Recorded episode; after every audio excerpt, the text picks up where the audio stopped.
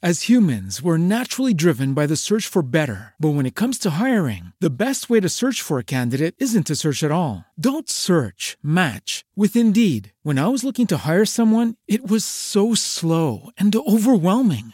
I wish I had used Indeed. If you need to hire, you need Indeed. Indeed is your matching and hiring platform with over 350 million global monthly visitors, according to Indeed data, and a matching engine that helps you find quality candidates fast. Ditch the busy work. Use Indeed for scheduling, screening, and messaging so you can connect with candidates faster. And Indeed doesn't just help you hire faster. 93% of employers agree Indeed delivers the highest quality matches compared to other job sites, according to a recent Indeed survey. And listeners of this show will get a $75 sponsored job credit to get your jobs more visibility at Indeed.com slash podcast. That's Indeed.com slash podcast. Terms and conditions apply.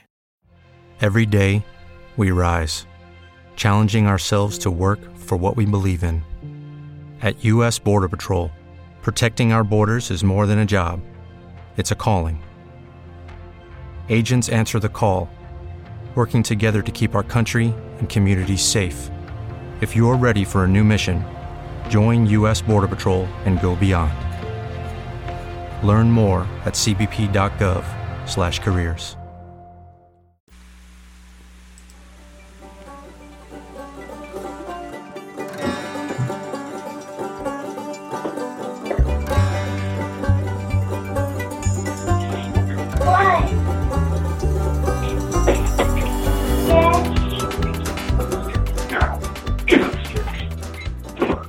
listening to the All Metal Mode podcast. Sit back and enjoy the shenanigans of Mike and Sue as they discuss all aspects of metal detecting and everything else treasure related. For those of you who play the How Many Times Will Mike Say Relic Machine game, grab a beverage of your choosing and have responsible fun. We hope you enjoy the show.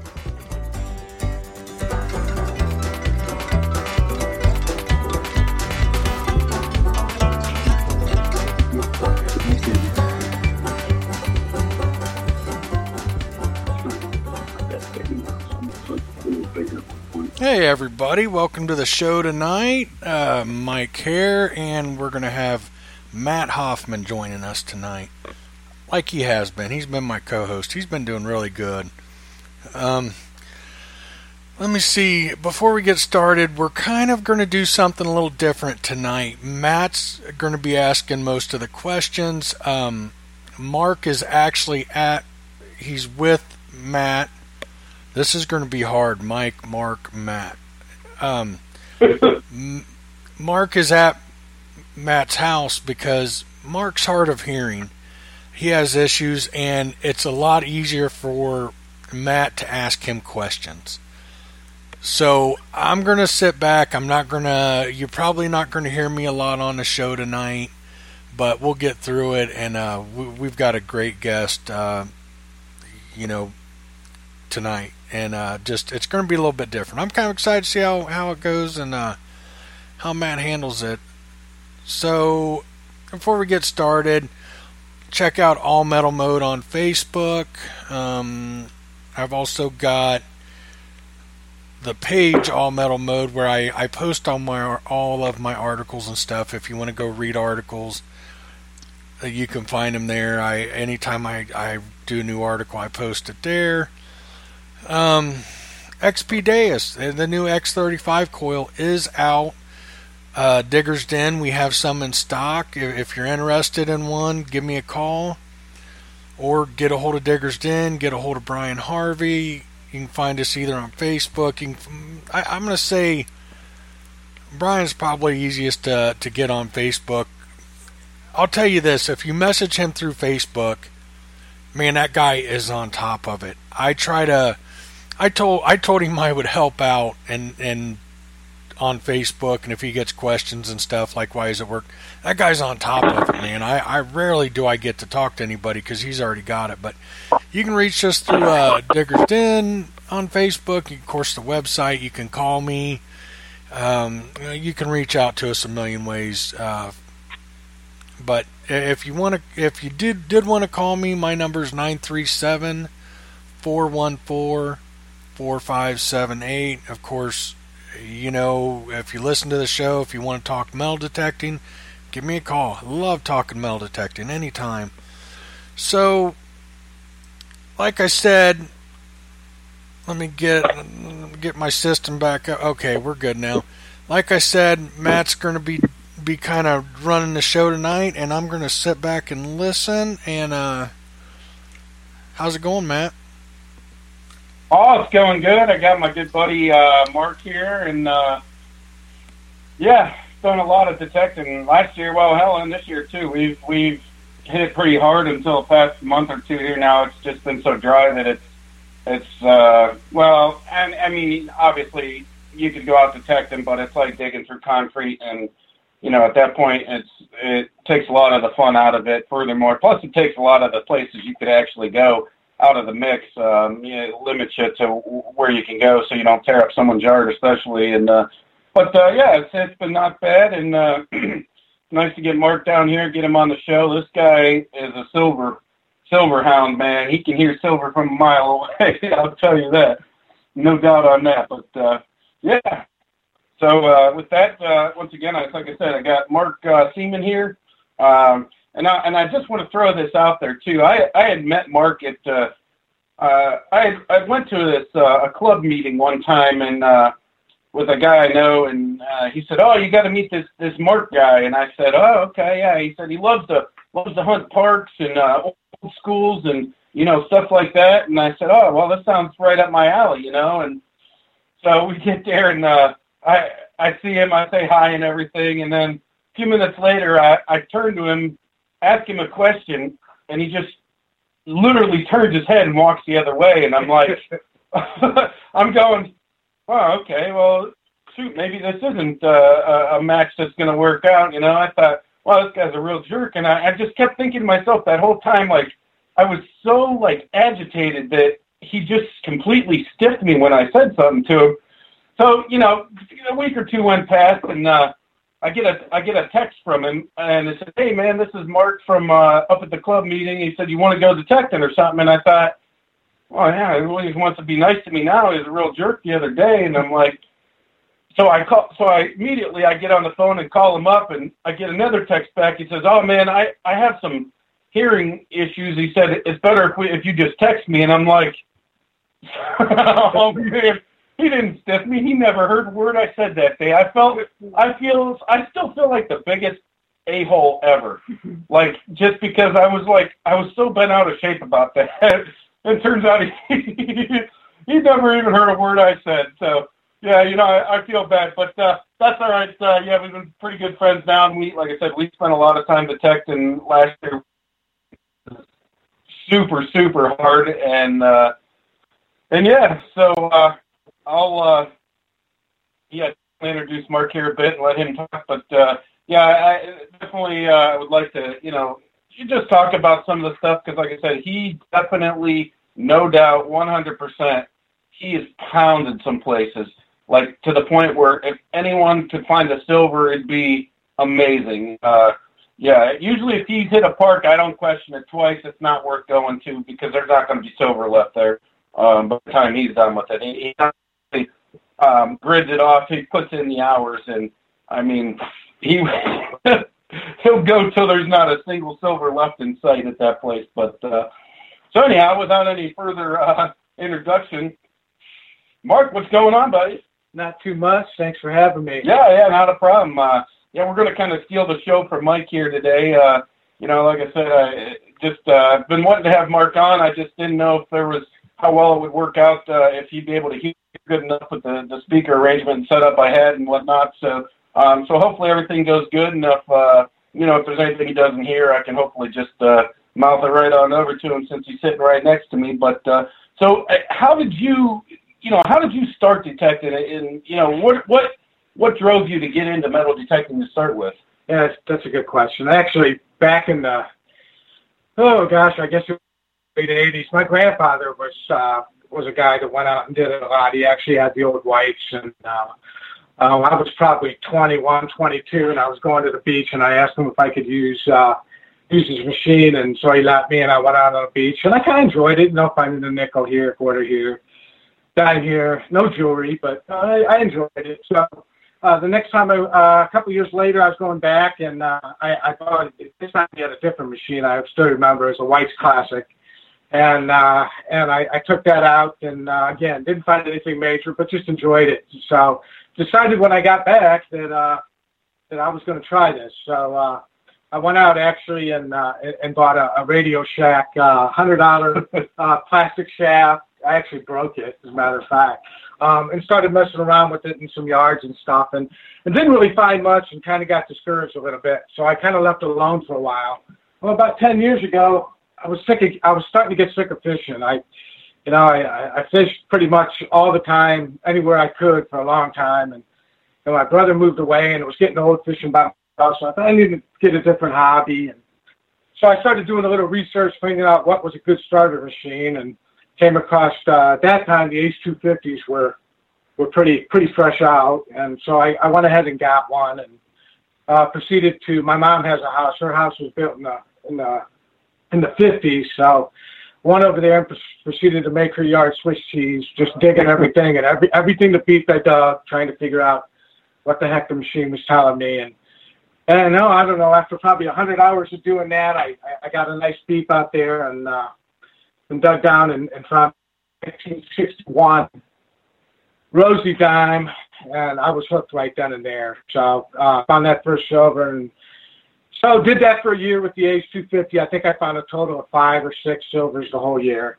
Um, just you know, those machines are great for clad, but after about three inches, you can forget it. And uh, and so anyway, decided I was I liked the hobby, was going to stick with it. I needed to upgrade, and that was right when uh, when the AT Pros came out. The one that's hanging on your wall, Matt, that I gave you was actually the original one that I had. And, and let me say this, Mark he told me that that machine was hot and uh, you know, it's, if you look at the serial number, it's one of the original, like straight off one of the very first few that were made yeah. or released for production. Yeah. And I took that machine out, and no, it's there's no joke. That thing is that thing's hot. It runs way better than the one I had, and I don't know what's different about it other than the coil. There's there's a slight difference in the uh, the connector plug on the coil, very minor difference. Um, but uh, wow, I tell you, Mike, you can't like. Honestly, it. I don't have my original AT Pro anymore, but from what I remember on on when I tested that in my side yard, I was testing some stuff that uh, I got coins that have been out there for uh, five six years now, um, and I man, I just this thing was just explosive. Like I, I don't know why it's so.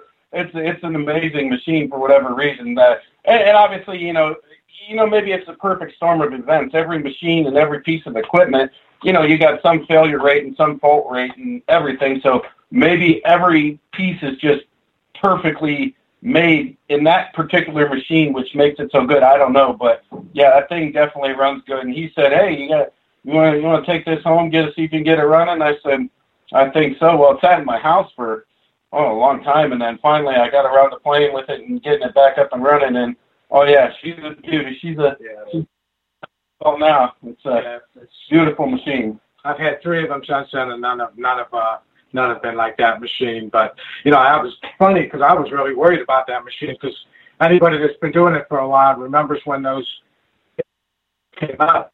They had some coil issues right at first. Those a lot of the a lot of the first first ones that they ran out had a lot of issues, and uh, but that one never did. And it, it, you know, and I think to me, and this maybe I'm biased because it's what I learned on, but the audio on those machines was was was perfect to learn on. I mean, it, it really it really gave me an understanding of how how the audio and what you're hearing is is, is is is by far the most important thing. You know, you can forget the visual stuff and all that. That's great, but the you know the audio is so important. And being hearing impaired, as Matt so eloquently, eloquently told the story about.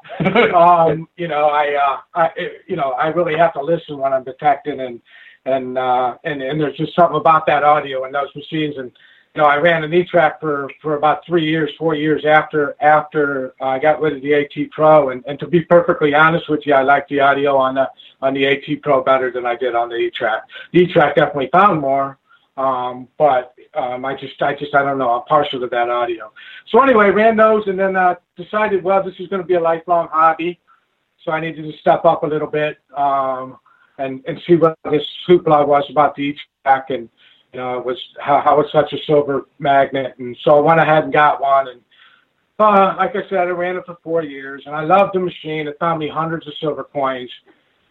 But um, it's just not. It, it, physically, my body just can't swing that thing anymore. I'm in my 50s now, and and and uh, I was waking up with stiff necks. I got tendonitis in my shoulder. I even put the I put the X8 uh, the Sunray coil on it, and it did help a little bit, but it was still it was still too much for me. So uh, so I decided I I had to give it up, unfortunately, and that's another machine that's hanging on phone.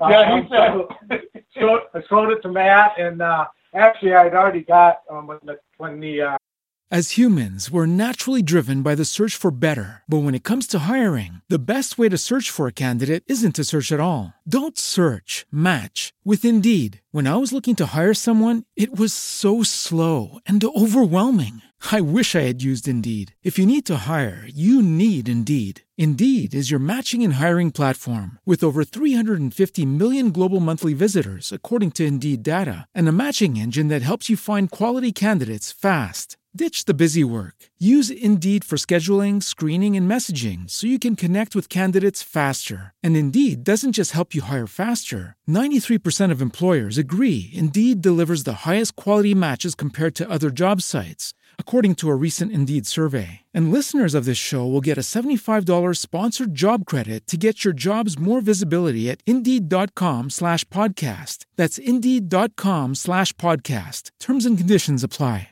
Imagine the softest sheets you've ever felt. Now imagine them getting even softer over time. I'm here to tell you about Boll & Branch and how you can discover this new level of softness with their iconic sheets. In a recent customer survey, 96% responded that Boll & Branch sheets get softer with every wash. They source the rarest 100% organic cotton for an incredible softness to start. Then they skip the toxins and harsh chemicals for a natural feel unlike anything else. And it all comes together with their signature weave. This special design feels buttery, breathable, and unlocks new levels of softness with every wash. And they stand behind their promise of softness. With their 30 night guarantee, you can wash, style, and sleep in their sheets for an entire month. If during the 30 nights you don't love your sheets or feel them getting softer and softer, you can send them right back, no questions asked. So head to bollandbranch.com for 15% off your first order with code RESTFUL15. That's B O L L and branch.com. Exclusions apply. See site for details. Uh, when the T2 uh, LTDs, uh, when they dropped the prices like crazy on those, I decided I was going to go ahead and give it a shot. And uh, so I've had that, had the T2 now for about a year, and I, and I like it. Uh, but the fact is, it's it's for for what I do and the kind of hunting I do, it's not the same rig as an E-Trac. Um, it's not as deep. It's it's not as accurate. It's um, it, there's some things it does better, obviously, like separation and it's faster. Uh, but it's um, you know, uh, it's certainly not in the same league. But I'm going to stick with it for for for another year or two and really get my hands on it. And I'm still learning about it. I haven't really used it in in the all metal mode too much. Um, but you know, that's next on the list to get used to that. And this, and then uh, we'll see what happens. You know, one thing I found that, uh, um, and the same thing Mark, and the same thing I've seen a lot of people say that, that you know, everybody, there's there's no question, E-Trac phenomenal machine. It's it's amazing machine. However, it, it seems to cause a lot of people shoulder issues and uh, a lot of head and neck issues. Uh, and uh, you know, when I was using the E-Trac heavily, my shoulder was just absolutely destroyed. Um, it, it hurt so bad day and night that uh, that I couldn't hardly, you know, I could, I, I literally had to stop swinging the detector and just, uh, um, you know, put it down and, uh, which essentially caused me to get rid of my E-Trac uh, at one point because I thought, man, there's no way my shoulder's going to get better if I if I keep going out detecting every day. But oh, it was one of the best and worst days of my life to to sell an E-Trac. That that was devastating. But you know, it uh, I let my shoulder rest for quite a long time, uh, a couple years, and uh, um, the doctor. I did talk to the doctor. He said, yeah, you probably should get in for some. Uh, the your your rotator's pretty much shot, and I said, well, uh, yeah. So I never did that because I'm a slacker. But the good news is, after a few years of sitting around, that uh, came back to normal. So my shoulder's great, and uh, Um, now I will say I do swing the, the 30-30 quite a bit with the 17-inch coil, and I don't have those issues. So all in all, do I, you know, did I really love the E-Trac? Yeah, but do I think the 3030 is a more or, or, or better balanced machine? Absolutely, because it's, it's there's no doubt it's heavier. So, um, and and I think Mike, you'd probably agree with that as well. Yeah, uh, to some extent, but I'll tell you what, the the CTX tore my elbow up. Um, really? It was yeah, it man, it, it, tore my elbow up for some reason. Uh, the E track, my shoulder, the CTX, my elbow, and that that that's a hot mess. Hey, um, what are you? I, I kind of somehow I missed what you said you're using now and running in all metal mode. What what are you what are you hunting with now? I'm I'm running the T2 now, LTD. Okay, okay, that's what I thought you were talking about. I just wanted to clarify that. I don't know if I missed it or if you didn't say it, but uh, good deal. Yeah, I've, I've had it for about a year now. I, I ran it a little bit last last uh, fall, and uh, I've been using it pretty much. I've been going. I've been. I still take the AT Pro out now and again, especially if it's raining or whatnot. But uh, I've been running the T2 now. Probably. Well, I probably got. I'm gonna guess. I don't know, a couple hundred hours on it now, something like that. And, and, and that's that's one of those machines that uh, you know I watch Mark run that, and you know we'll do a lot of comparing signals sometimes up against different machines. You know when we're out somewhere, and the T2 definitely it's it's fast. I mean I I can't fault it for that. It's a, definitely a fast machine. It's got good separation um, in in some really trashy spots. And uh, in fact, tell them about uh, Martella. Uh, we were out at a park that me and him we pounded it. Now this park goes back you know, around the back to the the early, eh, early 30s, and you know, going into World War II and whatnot, and uh, there was uh, government houses uh, for for some of the officers and stuff that uh, it was all built in this one area around this. So the real small brick houses, and uh, and you know, I, I decided back in the '90s, it was an area of town. It's like, yeah, you probably you don't go out there, and uh, I was at another park down the road, and the park guy told me, he goes, "Oh, did you ever go down to such and such park?" And I said, "Well, you know," I said, "Man, that's notoriously been a pretty rough area of town." And he "Well, it's not that bad right now." And I said, "Well, okay, why why not? I'll, I'll give it a spot. I'll give it a spin and see what happens." And you know, now luckily, uh, you know, it, it, it, true to his word, it's it's not near what it used to be. There used to be a, a lot of issues there, and maybe different times of the day there could still be, but. uh uh, beautiful park that's probably never been touched. Uh, and uh, so I started getting Mark out there with me, and we we pulled quite a few silvers off of this place. Uh, uh, we pulled a lot. He found oh hell, you found a large cent out there. I don't know what that was doing out there. There was all kinds of crazy stuff and tokens and all kinds of really cool stuff. And then uh, the one day, he, you know, after he had sold me his E track, uh, he was running the T2 again and uh, tell them that story about what you. Yeah, we hit we hit a big portion of that park. Pretty much, there wasn't much left. Um, you know, I had, I had uh, yeah, we put up well well over third combined silvers out of there, and uh, but most of them were. And, and, and just because this though, it's not a huge park. No, it's not. like yeah, it's not a very big park. So, it, but a lot of silver for the Yeah. size of the place. Yeah, and uh, there was one area there was a big oak tree, and I had gone over it with the E-Trac, and I know Matt had gone over it with the CTX, and and it was a lot of modern trash with iron, um, just beeps everywhere, just just really bad. And you know, I know with the E-Trac, I went, I kind of went. I kind of left it alone, so I decided to mosey over there because you know I didn't think there was much left in there. So I go over there. And probably about ten foot from the tree, I the T2 locked on, and you know I'm going. Of course, basically crawl. I'm I'm at a crawl space. I'm going as slow as I can, and T2 locks onto something. It's it's giving me an 85, 86 reading, and it's not that deep. So I went it's you know, clad quarter dime maybe. So I, I'll pop some I'll pop some mercs. Hmm. You take two steps and just get a screaming, um, just, just obnoxious, 91, right on top. I'm thinking this this has to be. I'm thinking a can, a lid or something.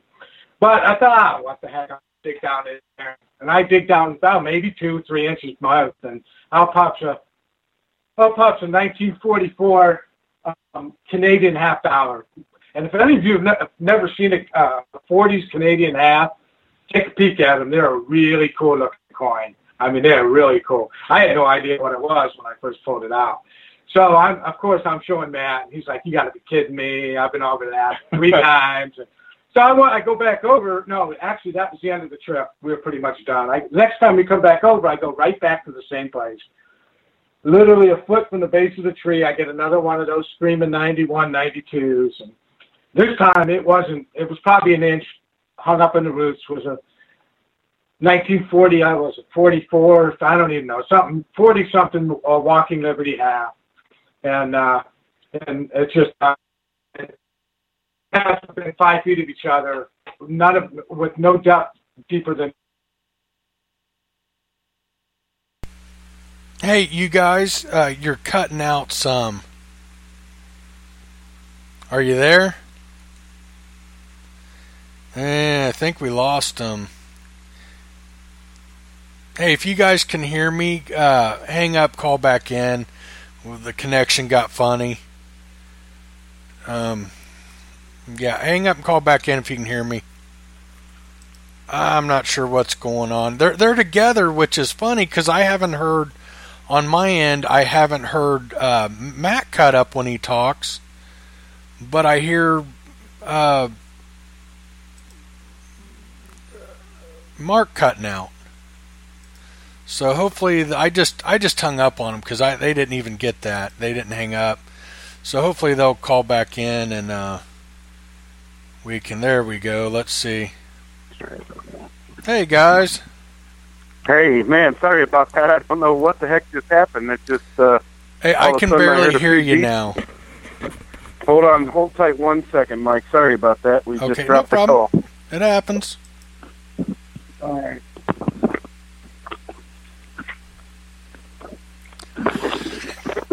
All right, how about now, Mike? Can you hear us? No. no? No. Hmm. Can you hear us now? No. Barely. All right, so I apologize. We are having technical difficulties.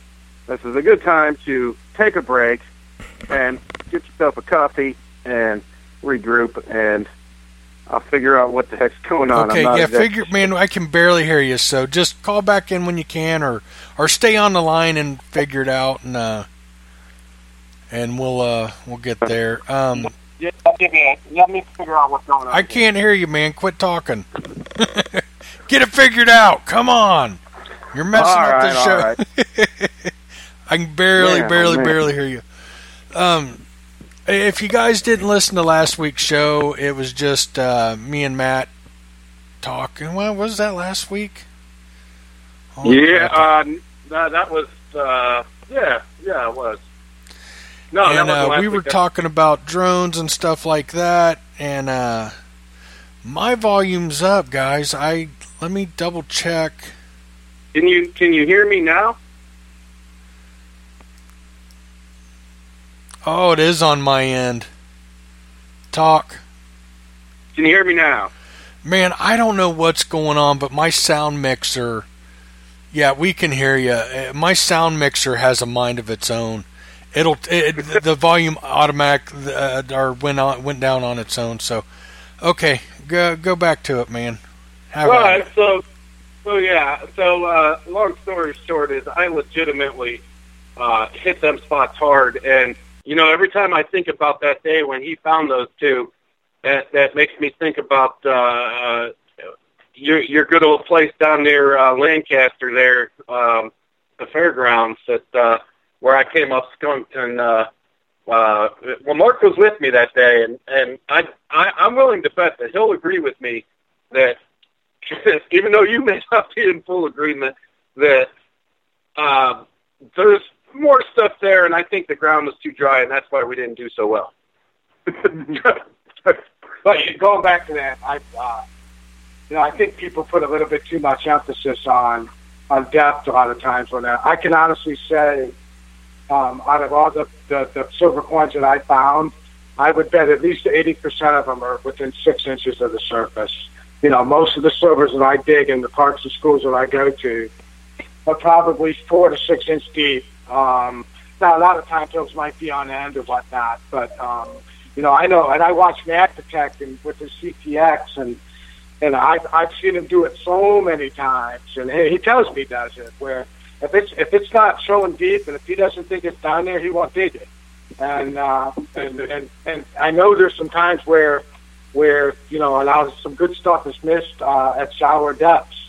Um, especially especially around trees and things like that. So, well, and I'm sure Mike, you found a ton of stuff in your days of detecting that was was was shallow that were really amazing finds that you you, you almost question on digging it because sometimes it you know you get tired of in parts you get tired of digging you know just random pot can pieces that are shallow but you know and I, and I guess that for me that's one of those things. I'm going to have to I'll have to accept the fact that I'll miss shallower stuff sometimes because I'm just not always going to dig it. Now, if it's a banging signal and it it just depends, but usually I'm not too interested if it isn't uh, in a park. If it's not at least four or five inches or deeper, I lose interest real quick in the signal. In an old house, if it's I'll dig I'll dig a ton of stuff that I wouldn't dig other places, but you know, uh, obviously, because for sure it's gonna you know, I've seemed to find a lot of really shallow silver at old houses and, and Indians and stuff, real shallow for whatever reason.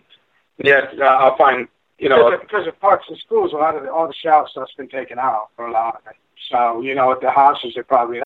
As humans, we're naturally driven by the search for better. But when it comes to hiring, the best way to search for a candidate isn't to search at all. Don't search, match with Indeed. When I was looking to hire someone, it was so slow and overwhelming. I wish I had used Indeed. If you need to hire, you need Indeed. Indeed is your matching and hiring platform with over 350 million global monthly visitors, according to Indeed data, and a matching engine that helps you find quality candidates fast. Ditch the busy work. Use Indeed for scheduling, screening, and messaging so you can connect with candidates faster. And Indeed doesn't just help you hire faster. 93% of employers agree Indeed delivers the highest quality matches compared to other job sites, according to a recent Indeed survey. And listeners of this show will get a $75 sponsored job credit to get your jobs more visibility at Indeed.com slash podcast. That's Indeed.com slash podcast. Terms and conditions apply. With Lucky Land slots, you can get lucky just about anywhere. Dearly beloved, we are gathered here today to. Has anyone seen the bride and groom? Sorry, sorry, we're here. We were getting lucky in the limo and we lost track of time. No, Lucky Land Casino, with cash prizes that add up quicker than a guest registry. In that case, I pronounce you lucky. Play for free at LuckyLandSlots.com. Daily bonuses are waiting. No purchase necessary. Void where prohibited by law. 18 plus. Terms and conditions apply. See website for details. Uh, um, you know, the guys that hit that the parks and schools I go to for you know 40 years now, and so all the shallow, most of the shallow stuff's gone. But the reason I got used to digging shallow stuff is I do a lot of I do a lot of uh, uh, old schools that have been raised um, and, and focus on on the parking lots and uh, or where the parking lots were and where the sidewalks were. And a lot of times after they strip that stuff off, it's not uncommon to find silver there. I, I've actually pulled silver off. I pulled silver off literally where I could with my eyes. I didn't even before the machine even hit it right on top. So I just kind of got used to digging shallow stuff. I don't know about anybody else, but I have a ton of dreams where I'm out metal detecting, and there's just ridiculous amounts of silver everywhere, and all kinds of crazy coins, and I'm just like, why, man, why did I never metal detect this place before? And uh, you ever have dreams like that, Mike? Just go back to seventies. Everybody. I hold on. I got to tell you guys a dream that I know I'm going to get messed with. If Jeff is still in the room, he can relay this. I wasn't going to say anything, but since you brought up a dream, I had a dream last night. I was with a group of guys and Mike Spicer was there. We'd finished metal detecting, and we're all like in a building, and he kept. Dude, this is the weirdest dream. I woke up like, what the hell?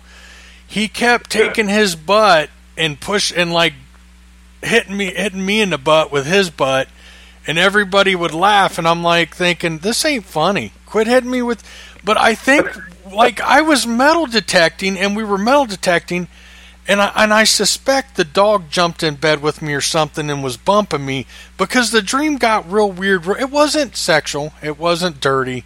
Please don't think that. But it was just like, why is everybody laughing? And he keeps bumping my butt, you know, like pushing me with his butt. It just got weird. So yeah, that was my recent dream. That was no fun. I I I, might, I had a dream one time. I was out metal detecting, and I, I'm just the whole time. It's like I just can't breathe. I can't breathe. It's like I'm finding all this cool stuff, but like I I can't seem to like.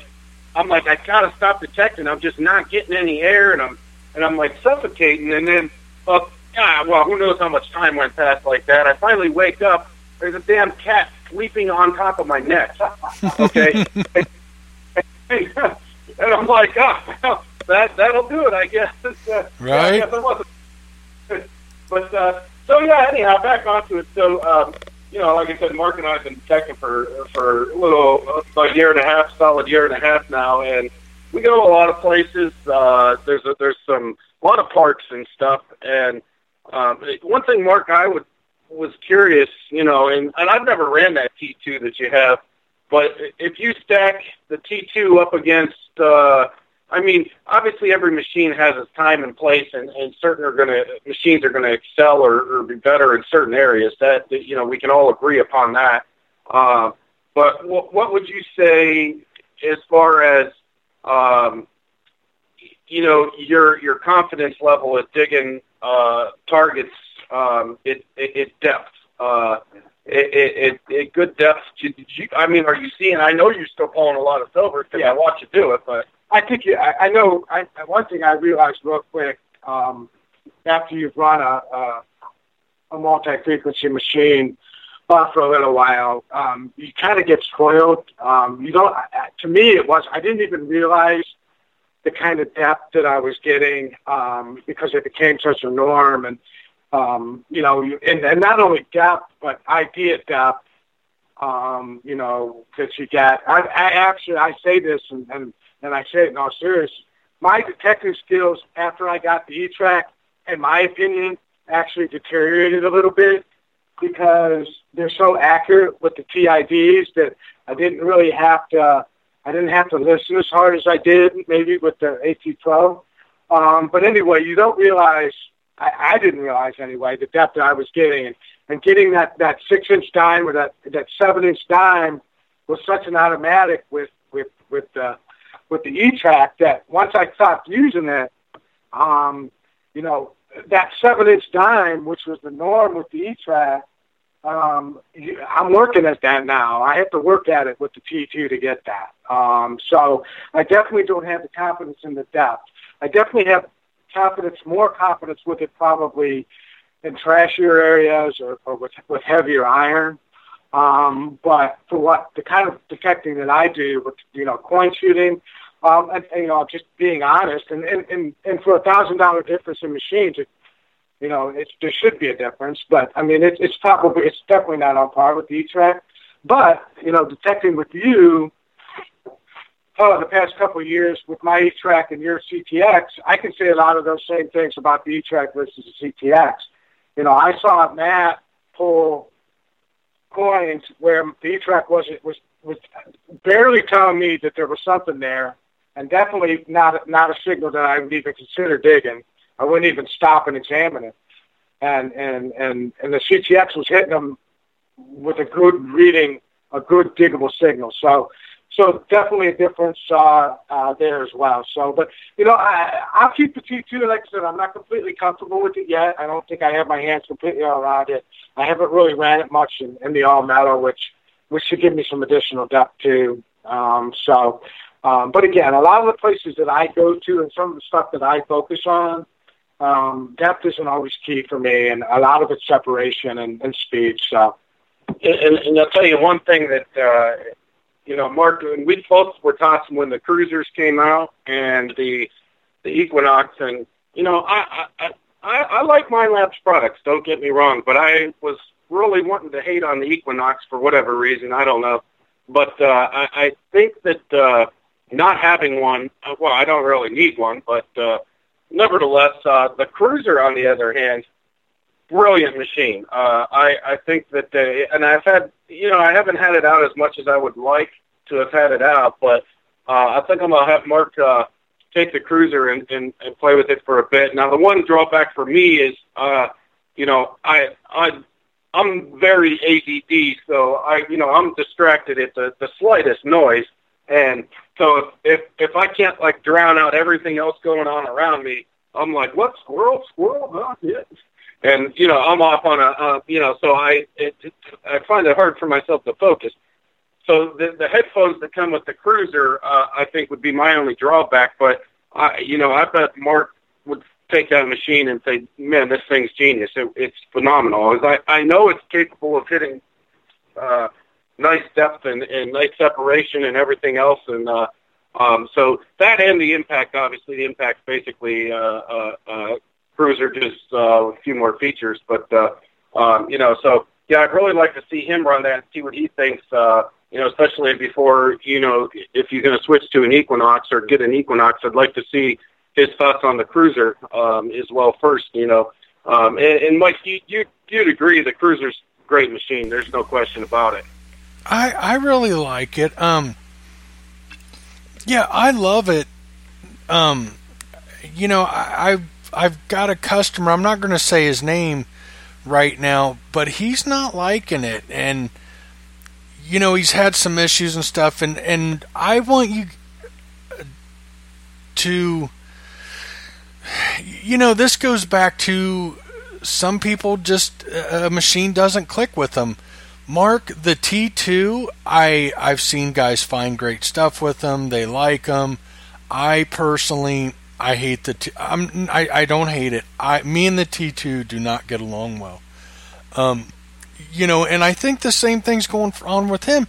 But let me ask you this question: When he runs it without headphones, he said you can barely hear it. It's not very loud. Which is yours loud? On the T, who are you talking to? On the T two? No, I'm talking about on the the multi cruiser. Oh, on the cruiser without headphones? Um, I don't have no problem hearing it, but um, for sure I couldn't run without headphones. No, I mean it seems like a perfect uh, and acceptable volume to hear. But then that's see there, there there's a lot of variables that play into that. Like if you're hunting places where I'm usually find myself at, I get so close to these areas with traffic that um, it, it makes it impossible. Like and then so you know, uh, you know, my experience is. Hold, hold on a second. He's saying like turned on in a quiet area, like ten foot. Like if he walked away ten foot, he wouldn't hear his. Really? Yeah, dude, I, mine's annoying. It's so loud. I, and I don't hunt without headphones. Period. Mine's loud enough. And You could probably be. I could be a good thirty foot away, and still I'd be like, "Hey, turn that thing down. Put some headphones on, man." Right. It's loud, isn't it? Okay, so you yours is is really loud. Yeah, that's that that seems awful strange to me. So yeah. I don't know. You know, maybe there's perhaps there's an issue with that machine, or uh, maybe there's a sound adjustment issue somewhere along the line that uh, could be causing that. Because yeah, I don't have a problem um, hearing. If I'm in a place that there's not traffic buzzing up and down the street, you know, constantly, I'd have no problem hearing it without headphones. Yeah. yeah, so that's that seems uh, interesting, and you know, perhaps, and, and that's one of those things that you know. I say this to you know, obviously everybody wants to get something that works perfect every time, but the, the, the reality is that in any product you get, any product that's made, there's a certain defect rate. It it it, it happens, you know.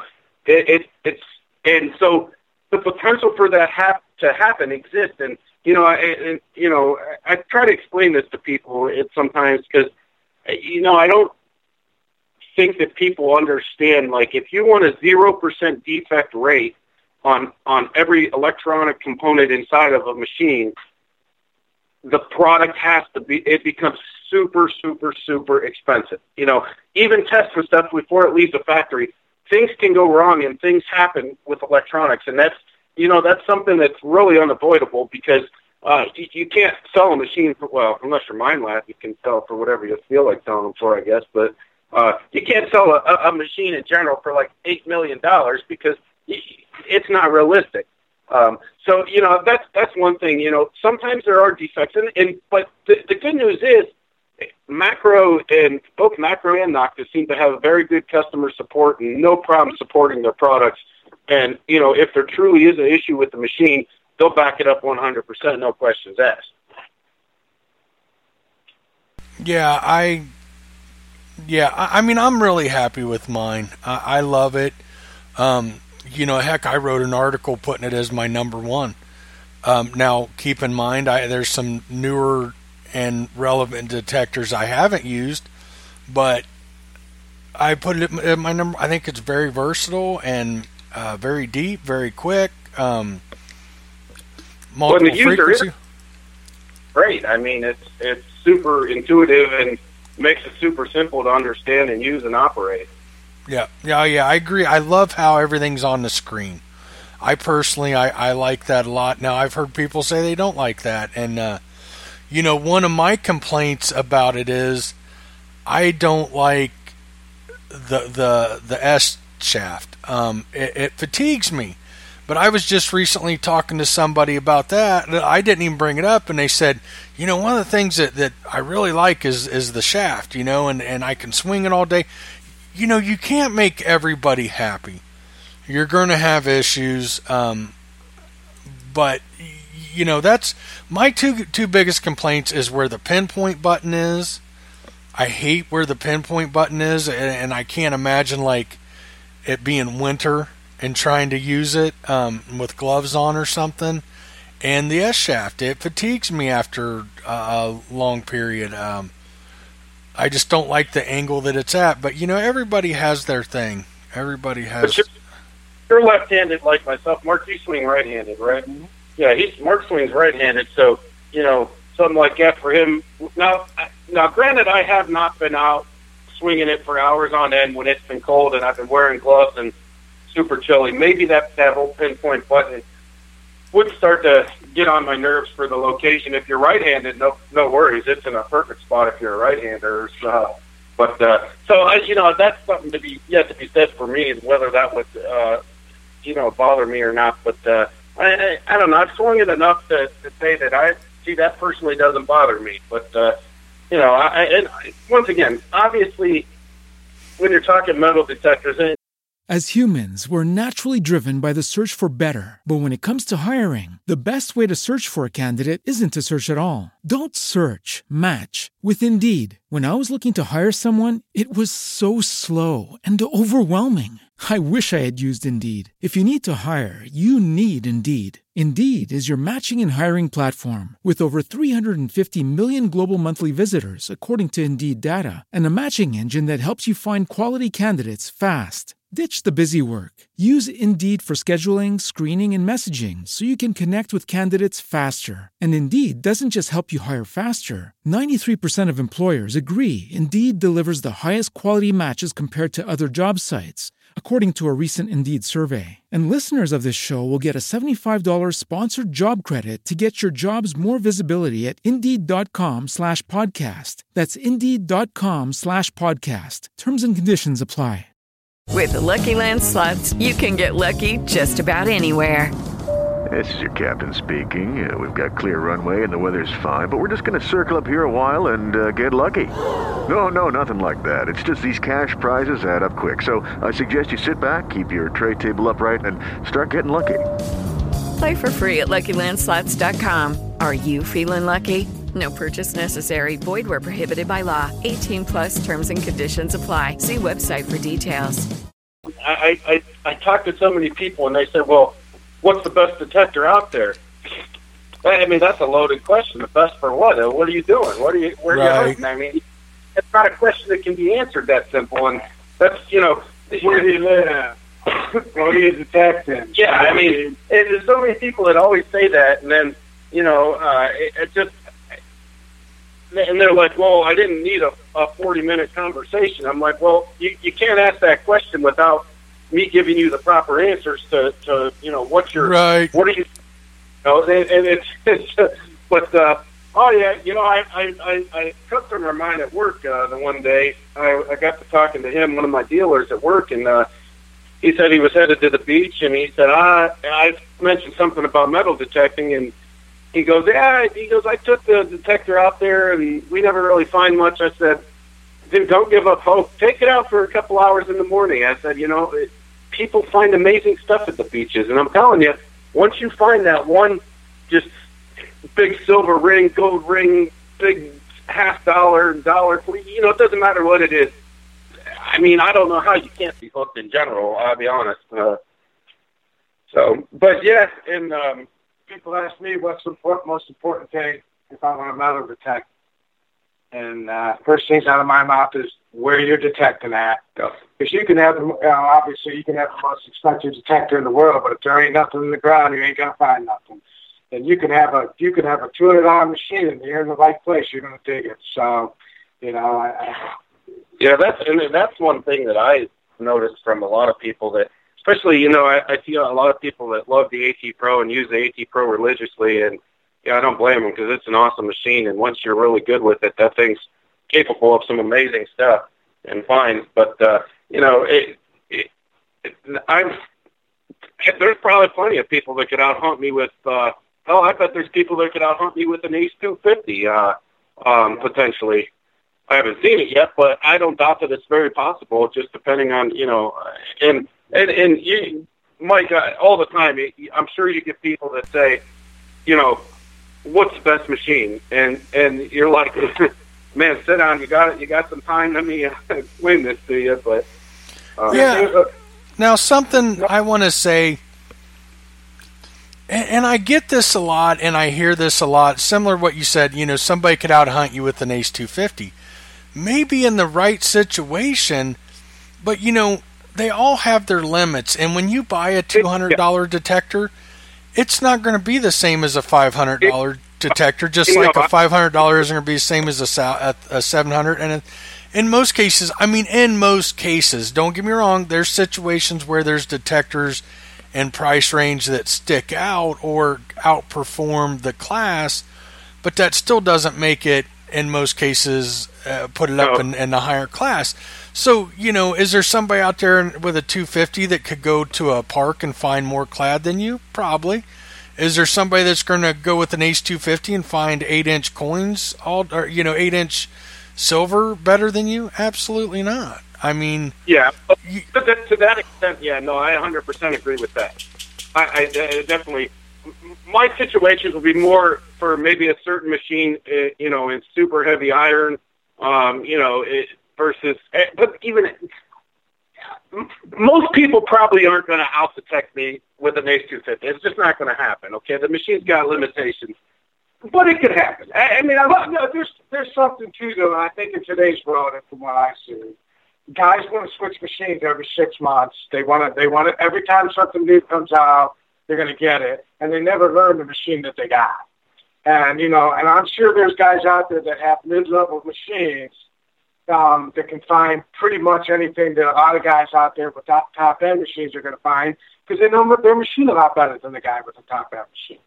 I mean, I've seen it. I mean, I, I, I've seen guys that are out there with, with literally deep and dig machines that are finding stuff that I miss because they know what they know their machines. They've been using them for 30 years.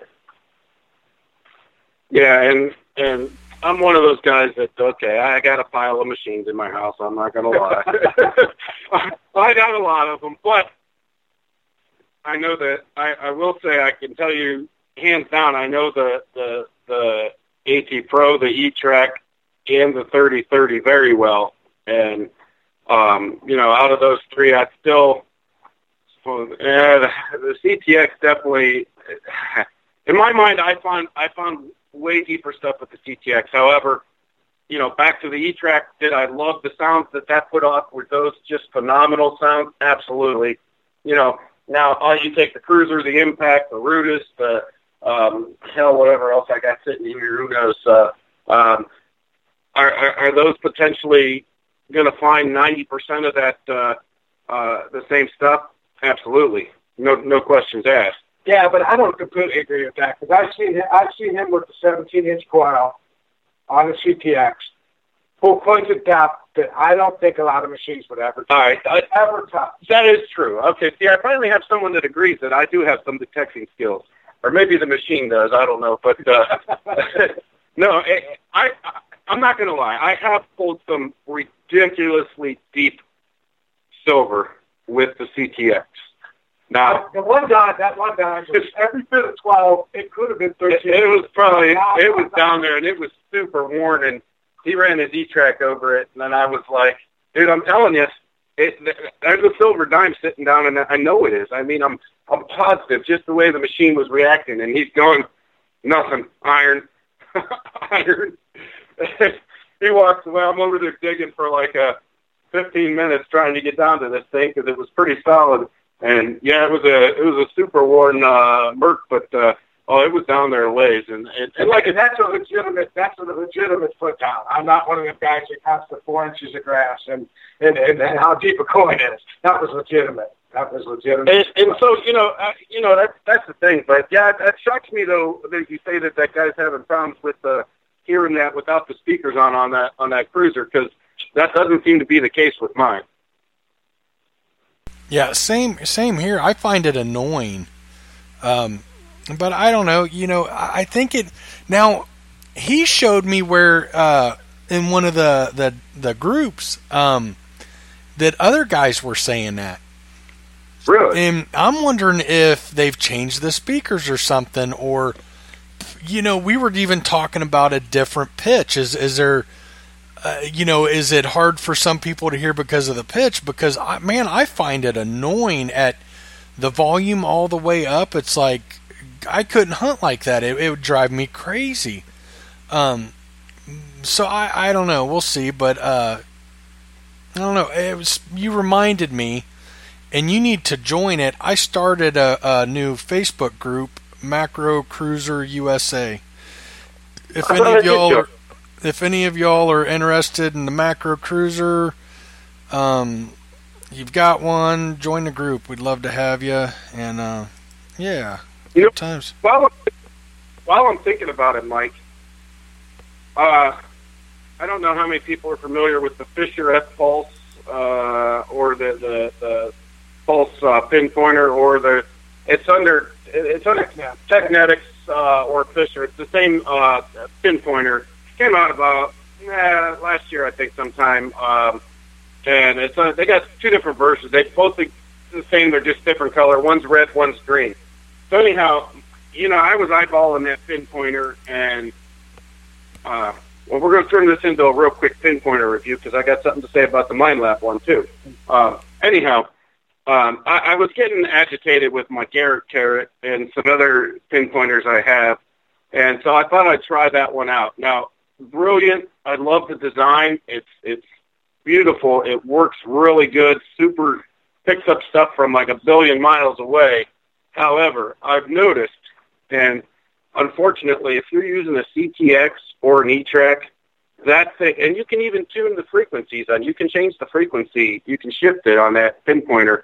Um, it will just sit there and make your machine go absolutely bonkers, and it will drive you crazy. So just keep that in mind. It's a great pinpointer for every other machine I have. It works phenomenal, um, and I'd be more than happy to take that one out as opposed to my to to my Minelab uh, Pro-Find 35. But uh, um, just just that's one of those things that I've noticed myself, and it doesn't matter what frequency you shift it to.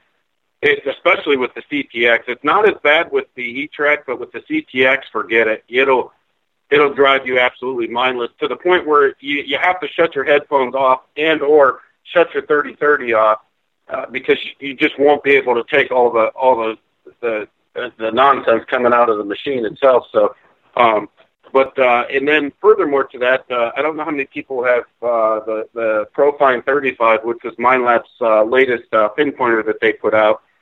Um, that also has a setting for iron. Um, so it'll detect iron differently than any other uh, you know, copper clad or any non-ferrous metal. So um, I have to say it works really well. I wasn't trusting it at first when I first got it and put a lot of time in with that pinpointer um, late last year and early into this year. And yeah, no doubt that thing works really good. Um, would it, would I say it's the best pinpointer I've ever owned? Eh, I don't know. There's some things I don't like about it, but for a waterproof pinpointer in the same price range as everything else, um, I happen to really like that better than uh, the the Garrett pinpointer myself personally. Um, but uh, and the, the the iron audio on the uh, uh, pinpointer phenomenal. It, it it hasn't led me astray once. Um, I've dug hundreds and hundreds of spots where it was saying, yeah, it's iron, and I got down there, it was iron. I, I mean, it, but, uh, you know, now if there's iron, it seems that there is iron and, uh, let's say there's a silver coin way down in there too, and there's iron, it, it'll be intermittent. I may not pick up the iron every time, like, and I'll say, yeah, I better keep digging just to be sure. But, uh, so that, that's been a real great, great pinpointer, and, uh, you know, I don't know, I don't know what you're using these days, Mike, for a pinpointer, but uh, you're still using Garrett or what you got. But, you, uh, I still have my original Garrett Pro-Pointer. That thing is held up amazingly. Yeah, I, I had a few of them, and, and I'm rough on equipment. I don't take care of stuff as well as I should. yeah, uh, yeah, Mark would definitely agree to that. Uh, and I ended up breaking a few of those, but mostly because mostly due to my own fault and uh, mishaps. Uh, um, but uh, I'm partial. I'm partial. I used Garrett's and oh, he was uh, and and I, I I used I tried the Garrett Carrot. I tried the the, the, the Minelab Pro-Find. Um, and they're okay, you know. But I I got used to. Uh, I got my hands on a on a White's TRX with the tip only detection, and I will never use anything else. I can't go back to side detection myself. Um, I love my TRX. I'm on my like fourth one, um, and you know, for for it's just to me, it's a lot more accurate. Um, I don't have. If you got multiple things in the hole at once, you don't got the side telling you keep it over here on the side, and then you got the other side to you know. It's it's just a lot more accurate for me, and they're plenty deep. I like I I've bought, I've only used a TRX for like an hour or so, but I liked it a lot. That was a very Mhm. good pinpointer. Yeah. Yeah, and I, in cleaning my garage the other week, I had my uh, Minelab. Uh, well, luckily I just happened to go through this one box. I almost lost my headphones and wireless unit. Uh, that would have got stuck up on the shelf, and I would have never found that. Uh, I misplaced my uh, my Minelab Pro-Find uh, pinpointer, and uh, yeah, I went out the other day with. Uh, I didn't have batteries in some of my other pinpointers, so I went out with the uh, with that Fisher Pulse one, and it just in your ear the whole time, and it's like, oh, I can't do that. I like, I, I quit. I'm just going home. I can't, I can't handle that with this machine. And uh, by the time I, I did take the, uh, um, the Kruzer, no, not the Kruzer, the impact. I did take the impact with me, and I and I bought this really cool backpack. Cost me about ninety bucks, but great. I can stick the large coil in there for the 3030. I can hang a detector right on the back of it. Oh, this thing's going to be awesome come fall time. When I had and I had the other machine with me, unfortunately, I was only out there. As humans, we're naturally driven by the search for better. But when it comes to hiring, the best way to search for a candidate isn't to search at all. Don't search, match with Indeed. When I was looking to hire someone, it was so slow and overwhelming. I wish I had used Indeed. If you need to hire, you need Indeed. Indeed is your matching and hiring platform with over 350 million global monthly visitors, according to Indeed data, and a matching engine that helps you find quality candidates fast. Ditch the busy work. Use Indeed for scheduling, screening, and messaging so you can connect with candidates faster. And Indeed doesn't just help you hire faster. 93% of employers agree Indeed delivers the highest quality matches compared to other job sites, according to a recent Indeed survey. And listeners of this show will get a $75 sponsored job credit to get your jobs more visibility at Indeed.com slash podcast. That's Indeed.com slash podcast. Terms and conditions apply. With Lucky Land slots, you can get lucky just about anywhere. Dearly beloved, we are gathered here today to. Has anyone seen the bride and groom? Sorry, sorry, we're here. We were getting lucky in the limo and we lost track of time. No, Lucky Land Casino, with cash prizes that add up quicker than a guest registry. In that case, I pronounce you lucky. Play for free at LuckyLandSlots.com. Daily bonuses are waiting. No purchase necessary. Void where prohibited by law. 18 plus. Terms and conditions apply. See website for details. For about five minutes before I decided that uh, there was just enough lightning and storms coming from every direction around me that I said I, I better quit before I uh, become a statistic here. And uh, uh, yeah, you see that guy out metal detecting in a lightning storm? Yeah, yeah. yeah, I, I don't need to be the laugh of uh, uh, the town by doing stuff that stupid. But uh, yeah, so anyhow, that's what I have to report on those. If anybody cares for uh, some quick feedback and input on the uh, on some newer pinpointers that are out in the market, but uh, I know I know uh, uh, Mr. Genderman, uh, he has the uh, Pro-Find 35 as well, and he, he said he really likes it, and it's been treating him pretty well. So um, yeah, I always like to throw any feedback I come across, uh, you know, from using something, and and trust me, if if I can use it and not break it because of the way I take care of stuff, it's it's a solid uh, piece of equipment. So um, so that's good. And, and Mike, I, I was curious. Uh, I don't know if, I've, if we've ever asked you. Uh, what was your very first detector? Oh God, man, I gotta think back. Um, hmm. Uh, bounty hunter. Way back, twenty some years ago. Um, my first one was a bounty hunter. Uh, it uh quickly got me uninterested in the hobby. Um, then my my brother met uh, White's dealer, and my first, uh, I would say, real detector was a Prism 3. They just came out, and um, from what I recall, they were brand new, the Prism 3, and I got a Prism 3. So that was, I would consider that more my first one. The the bounty hunter was just enough to aggravate the crap out of you, you know. Um, I don't, and I don't recall. I don't even know if I ever really found anything with that thing. Oh, I'm sure you found. Uh, maybe, maybe nothing amazing. I mean, I used to have an old Radio Shack special, and there was this. I remember when being a kid when I had this thing, and there was this red button on it, and God help you, if you press that red button, all hell was breaking loose.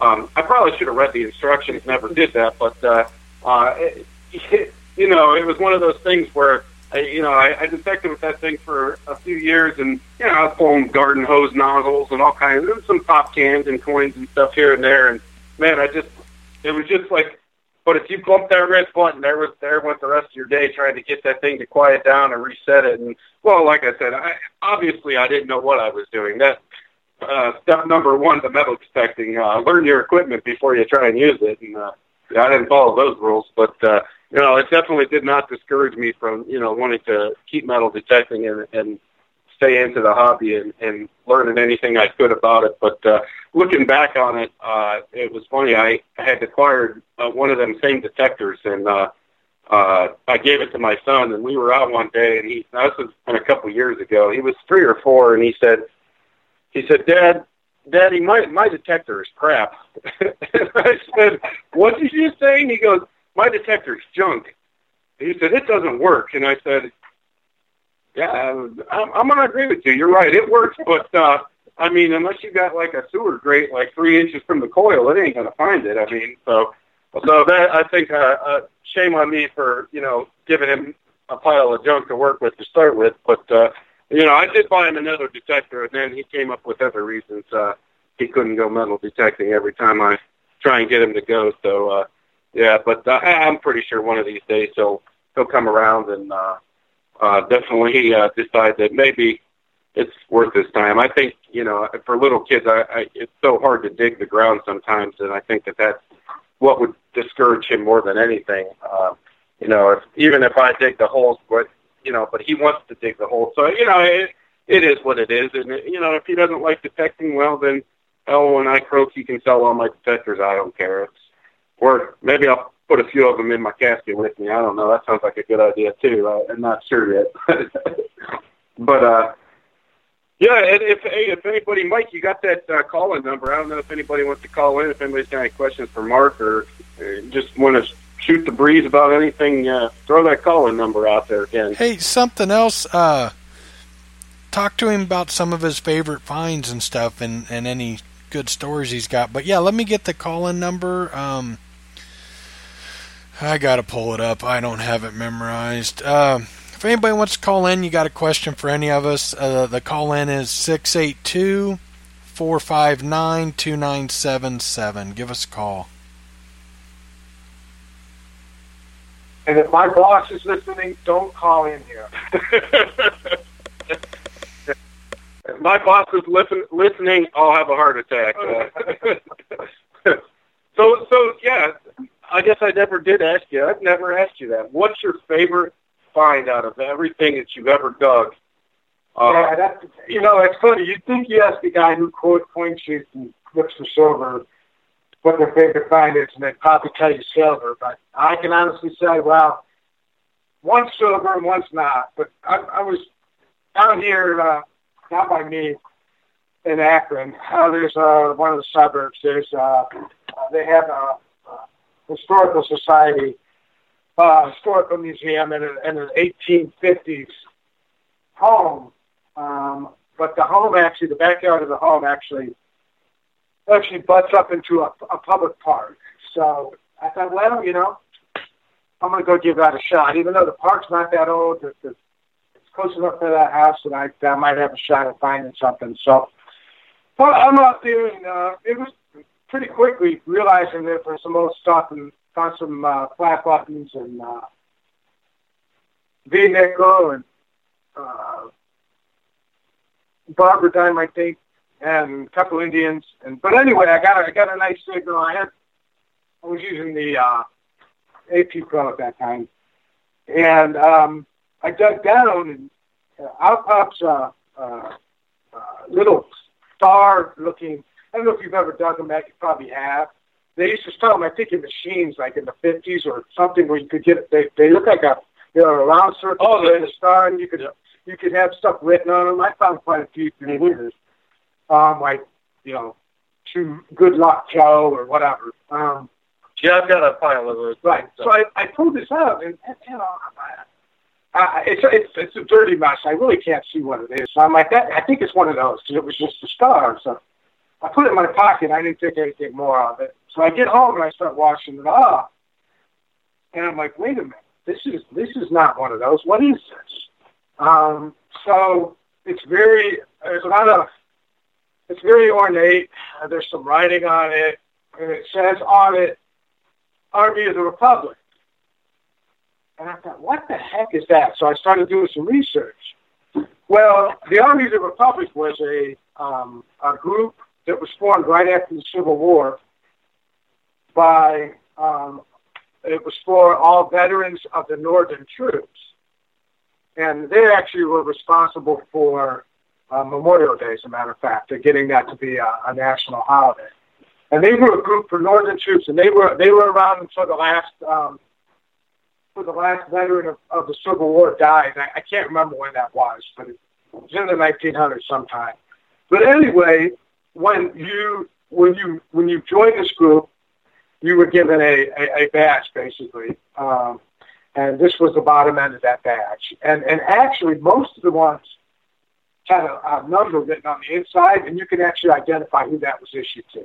Oh, that's cool. Um, so, um, so that was probably my most one of my most interesting finds. I actually found, and the only one I've ever found, actually, at the same place. I actually found a crotal bell, um, and it still works. I mean, it still rings. I found a sleigh bell. It's still and, and really cool stuff. But um, my favorite silver find um, was in a park in Akron.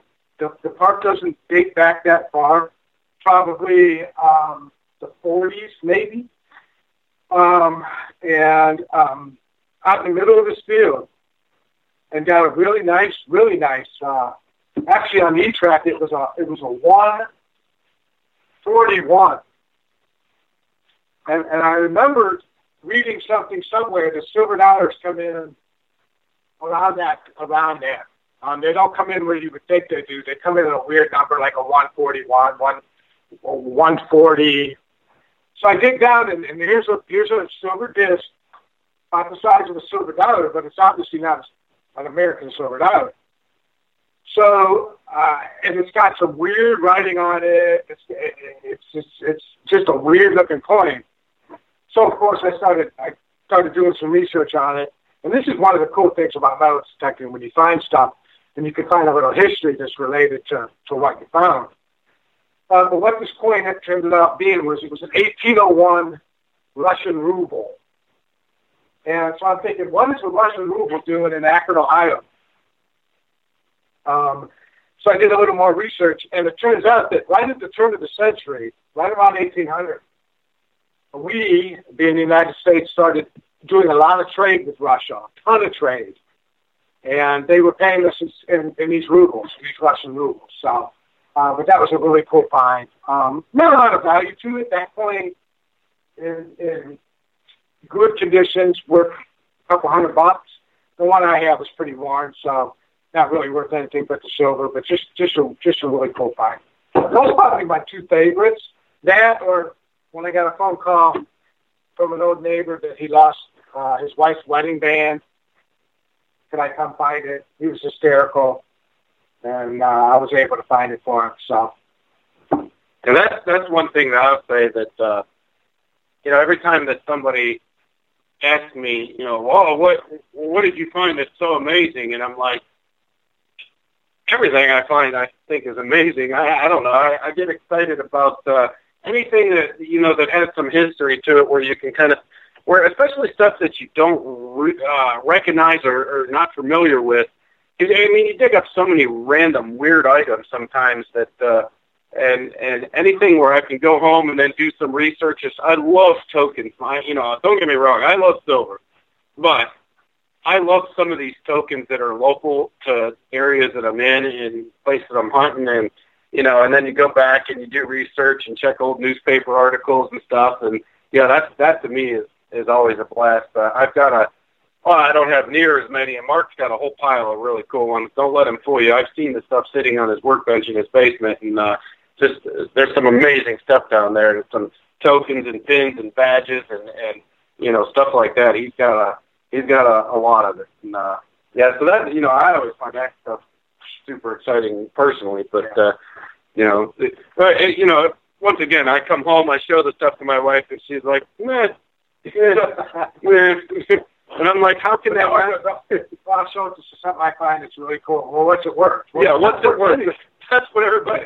What's it worth? and I'm like, yeah, man, it's it's stuff that these pieces and you know bring you to a time in in the history of our country that that's really defined and shaped where we're at today. And so you know maybe this stuff doesn't have significant value, monetary value, but historically, it, it, it really tells a lot of stories and, and you know what was happening and going on, and that to me is worth you know more than any of the monetary value things that I find in a lot of cases.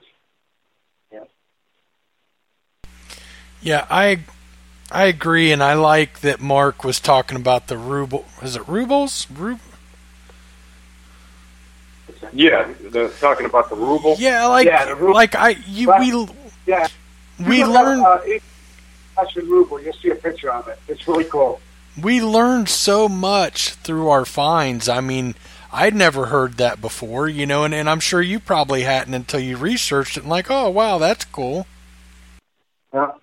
Yeah, and and I find some stuff sometimes that you know, and what's what's, and, you know, I wish that uh, some of my grandparents were still around because some of these tokens and stuff I found throughout the city, you know, where I've lived, and I know that they would know all about some of these places, you know, back from the teens, twenties, you know, thirties even, and and at this point, like, you know, they're unfortunately passed away since, and you know, and just occasionally finding some people to that that recognize the stuff and remember when those places were around, and you know, just you know, things change and times change, and you know, I feel like, you know, we have, you know, I just give you an example. This uh, my nephew will come over and he'll say, "Oh, I don't know how to do this, or I don't know anything about," and I'm like, "Man, you have the world at your fingertips. Go on Yahoo, go on Google, go on YouTube. I mean, people have worked tirelessly to put all this information out there. You know, when I was growing up, you either went to the library, and if they didn't have the encyclopedia book if they didn't have it on hand, you're out of luck uh, unless you happen to find someone that that knows it. So you know, just you know, growing up, I was never a fan of history, but I think that that's you know the the for me the internet has revolutionized um, stuff like that because you can easily you don't have to go on a, a week long quest to try and look something up. You can type it in and probably find the stuff within a matter of minutes and you know, and and for me that's great. And then you know, I love back to the tokens. You know, I I get across some of these tokens I find, and you know, and you start researching them, and you find out stuff that you never heard, knew, or would have ever believed was you know in your own city or town, and you're thinking, man, I I, I would have never guessed that. Like it, it, it's it's just quite amazing for me. And I and I'm sure, Mike, that you you're in the Yeah. same boat with some fine. Yeah, absolutely. I mean, it's it's just it's so cool some of the neat stuff out there that you would have never known that you would have never known that you know it taught you so much and just you know I don't know like I'm trying to think of some stuff offhand but um yeah, I mean, as you find stuff, you learn more and more, and you find. I I love the history, so that's really what does it for me. Um, and I've learned so many new things, you know, and and a lot of mysteries. Man, I, I'll tell you one that that, that really surprises me and is really cool, and I'd like the the story behind is all the tokens you've found, or the Civil War uh, store card Oh. tokens. Man, what is that about? And you found most of them. You said you found Oh. some local, but you a lot of them were from, you know, Yeah, your- I've found I've probably found eight or ten locally throughout the area. Um, but man, from my my father-in-law's property, I've I've got a lot of them. I mean, I can't even tell you. I don't even. I quit counting. I forget how many I pulled off that property now. And it's what's really crazy is like a lot of the ones I found were different too. You know, it, a lot of different ones. Now, one thing I speculate, and I, I really wonder, um, looking back at that property, the history of that property, there was a guy named uh, Doctor.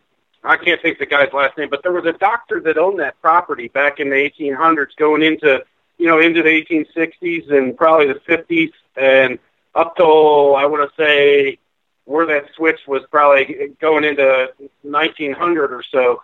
Um, and I honestly begin to wonder if maybe at some point he was possibly taking those in as trade for some services and stuff, and and then maybe then you know when they pretty much became of no value anymore, maybe they just got chucked out in the yard, or maybe he had kids and they threw them. Like you, you, it just makes you wonder. You, you, you know, unfortunately, that's something I'll never find out unless I invent a time machine, which uh, uh, Bill and Ted tried to do that, and uh, it didn't work out so good. Uh, you know, Genghis Khan. You ever see that movie, Bill and Ted's Excellent Adventure? Okay, anyhow. I've, I've seen it.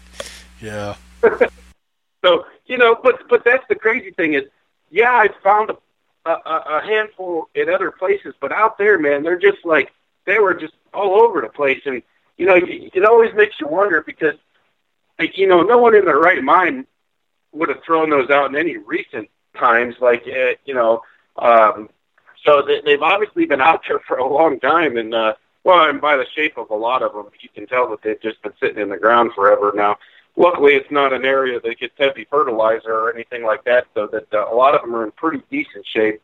Um, the, the last one I found was in phenomenal shape, and it's one I haven't seen uh, at all yet again. So yeah, I, I just it's just so cool and exciting to me to find stuff like that, and uh, um, you know, it, I I guess I don't understand why some people just like. I, I mean, it's not that they don't appreciate history, but I I just feel like they don't really understand, you know, like you, you know, how it's what the old thing like, how do you know where you're going if you don't know where you've been? You know, um, it, like it's kind of like that for me, and and it's just amazing to me that I, you know, grew up like with uh, uh, such a lack of interest in history that it took metal detecting to really open my eyes to, you know, what was built this country and a lot of things that have happened to, to get where we are today. So yeah, I've always I always find that stuff super cool. Now, you know, once again, monetary value. Yeah, some of them are, are more valuable than others. There's some ones that I found in pretty good shape that I could, if I really cared to sell them, I would, but I wouldn't sell them anyhow because it's more important to me as a as a memory, I guess, uh, too of you know uh, when when I find stuff and you know so yeah, I always find that stuff amazing. I found uh, coal miner script uh, one time. That was a really cool find. Looking up where that where where that token was printed. You know, back in the day when the coal miners work, they had the guy the guys that owned the, the, the coal mines would also have the stores and everything. And they didn't pay you money.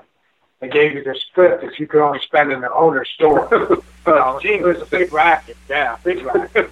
but I, and actually that that that that token that I found, that script was actually from uh, from Dayton, as a matter of fact. That's where you're from, right, Mike? Dayton.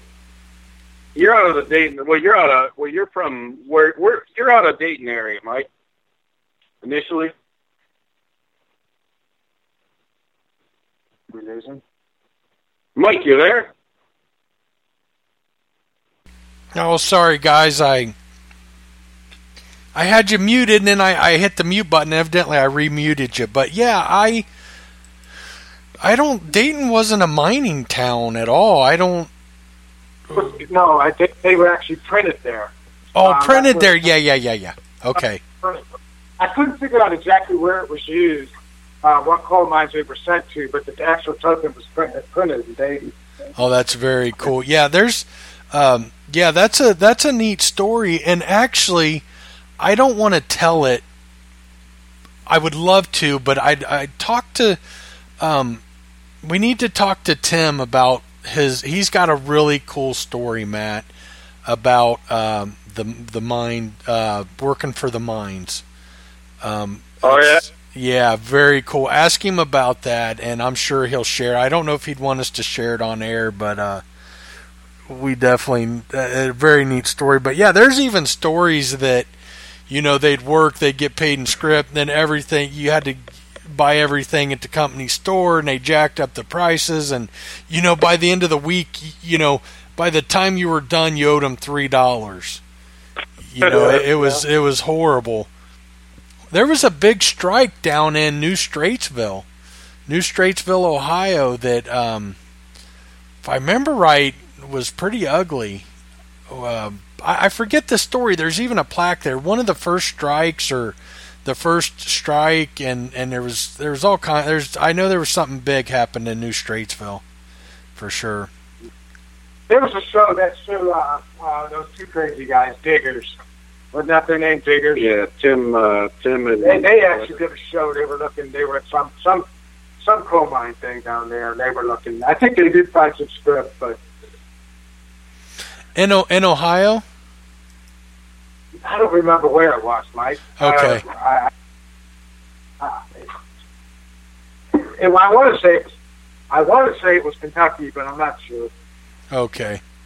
I know down in um in Wayne National Forest there was a lot of mines and uh, New Straitsville actually sits on sits on the edge of that. I mean that's where we were used to camp when we used to go ride ATVs is uh right there in New Straitsville and and then I I know some of those trails. I know where there's a mine. Um, they've got a big iron fence across it and stuff. There's a lot, a lot of those, eight, a lot of those ATV trails down there in Wayne National were trails from the mine. Um, I'd love to detect down there, but you know, of course, being in a national forest, you that's a, a big no-no. get yourself in trouble real quick. Yeah, there's Yeah, even you get- one. Oh, Right. oh boy. There's even one trail that has bricks uh, laid like in an old roadway. Very, very cool there's- down there.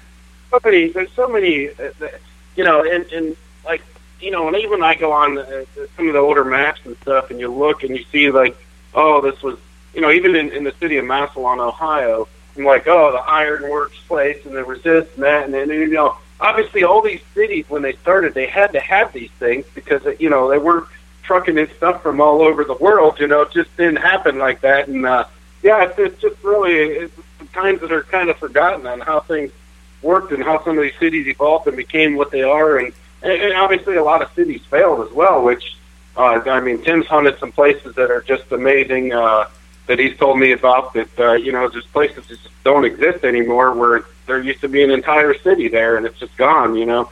And, and that's, that's stuff that just super fascinates me. And, uh, and I was just thinking about it. I was, uh, this is kind of off the subject, but I, I was shooting video when I was down at this place. Uh, I went down and met up with your buddy Scott uh, down uh, outside of Columbus. There, I can't think of what uh, city that was in, but uh, Southern Ohio. But anyhow, um, you know, I, I I did find the only uh, round ball I ever found in my entire life. Well, that I knowingly found thus far came from down there. Uh, I did find one of those down there in that in that field. Down- It was Down where?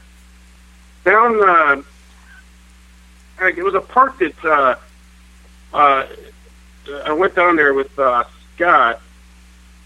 Was it Scott? Yeah, uh, it was a park down south of Columbus somewhere. Um, oh, I can't think of it. And there, there's there's old foundation back up in the woods, and you were telling me roughly where to. Oh yeah, yeah. That's an old man. That was an old, old site. Old site. Yeah, I know right what you're talking about. Yeah, that's that's, that's the only place I've ever found a, a, a an old round ball, man. And uh, I pulled it out and I showed it to him. I said, "Well, I don't know." He goes, "Oh yeah, that's that's what it is." And then, like like he's found a million of them. No no big deal. Yeah, you got one. What's deal? it's just like, oh, well, to me that's exciting. Of course, I will say at that place, I have yet to go back and watch all the video I shot. I'm I, I'm kind of don't want to. I was I was out there. It is super early in the morning. There's not a soul in sight. Okay, there's nobody Yeah. out there, and I'm I'm recording all this stuff, and all of a sudden I turn around and there's there's just this random helium filled uh, filled balloon, like a regular balloon, a latex balloon, like coming right at me about ten feet in the air, and I'm going, that's weird. But when I saw it, the damn thing stops, and I'm looking, and then right then it was as soon as I turned around and, and see it coming towards me, it stops, and then it just goes straight up in the air, like gone, and I'm like, okay, this is weird. I don't know what that's all about, but uh, Dude, where that- that just, uh, I'll be honest, I, I literally I have not looked at the video because I had a, I had even a camera sitting on a tripod there facing the other direction because I was trying to shoot some uh, some get some shots of me walking up uh, uh, on the uh, on some spots and uh, yeah I don't know where Hold on, hold from, on. but Is this is this the park that we're the the park we're talking about? Yeah yeah Dude, yeah. that park. Okay, have you ever read my article about the button? My my Yeah. button. Yeah. That that's Where where that came from, and that place gave me the. Did I ever tell you it gave me the heebie-jeebies?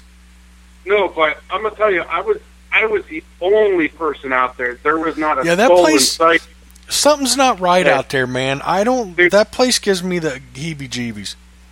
I, it's literally to the point where I, I really don't want to go back and watch the video because whether anything was crazy or not in that video, I, I have no reason why there was a balloon randomly floating around eight foot in the air right towards me, and then when I seen it, it magically decided it was just going to go like it was like someone was holding the damn thing on a string, like walking towards me, and then it, and Judy was boring. Hello. Then Judy discovered ChumbaCasino.com. It's my little escape. Now Judy's the life of the party. Oh, baby, Mama's bringing home the bacon. Whoa, take it easy, Judy. The Chumba life is for everybody. So go to ChumbaCasino.com and play over 100 casino-style games. Join today and play for free for your chance to redeem some serious prizes.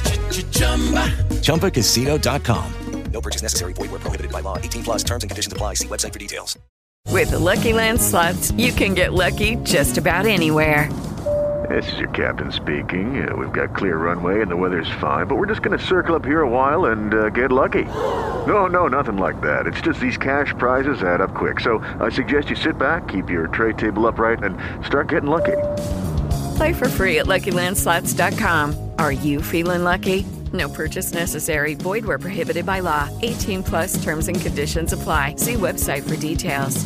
It just it went right up in the air and and gone at that point. Like so, I, I don't know. I'm almost yeah. Call me a, a, a wimp or a chicken, but you know, I think the videos that's just left on my uh, on my memory card and camera. I don't think I need I- to. Uh, You need to to you need to do that and let me. I gotta see that. Um, or you I'll at have least got, or you at least got to look through it and see. If, man, I'm telling you, that place gave. Uh, there's something out I- there. I- he showed up. I said, "Man, this balloon like came right at me, like eight, ten feet off the ground, and was coming right towards me." Till I really focused on it, and then it's like it was like someone let the string go, and it just went up in the air and then gone at that point. And I, I was like, "There's no reason that I don't know where it came from." I, I, I you know, I, I'm not a master, uh, you know, conspiracy guy of uh, paranormal or anything, but I don't know. It was enough to weird me out, and I'm thinking. I start. I called Scott right after. I said, "Man, where the hell are you at? You, you gonna get here soon?" Uh, I was, I was, I was kind of freaked out. I'll be, I'll be straight up honest. And you know, I, I go to a lot of crazy places. And I never felt that like strangeness that I was feeling at that point. Maybe zipping past me, but uh, yeah, I don't know. It was interesting. So That's funny, man. I I I I didn't know if I was the only one or what, but I'm. Did you did you know that that's where I found that? no, I had no clue that that's where that button was from. Really, Yeah, no, I didn't know that. that's awesome, man. That that kind of just makes me Look at the feel a little less crazy because that place that place always just gave me the creeps, man. Never never liked it. I always felt weird there. Um, I got to where I wouldn't go. I like I wouldn't go there alone. It just I don't know. It made me uneasy. Yeah, it was. Uh, I, I don't know. It was just an interesting thing that, and I don't come across too many weird stuff that. Well, other than I claim to have seen a zombie before, but that's neither here nor there.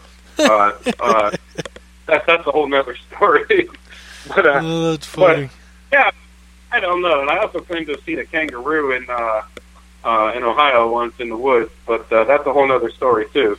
Uh, Remember, Mike, that, I don't know if uh, Matt ever told you, but he used to be a ghost chaser, so. I, I did, and, and That- that's for real. Uh, well, I did. I used to have a website. It was called the Fir- the Paranormal Investigation and Research Team, and it was pretty cool. And uh, yeah, it took me a long time to come up with that. And uh, but anyhow, uh, uh, yeah, we've got a lot of cool places. But but but by and far, uh, you know, we came across a lot of interesting things. But my number one goal was to you know to debunk anything someone was saying because I think a lot of things can just logically be explained. But I'll tell you right now, I was very uncomfortable when that balloon came, walk basically walked right over to me, and then just magically decided it was going to go straight up in the air. It, uh, Yeah, yeah. I, would- yeah, that even makes me feel even worse now that I know that that's that same place that you. Uh, uh, I didn't know that, so that's, that's Yeah, interesting. But uh, yeah, dude, same place.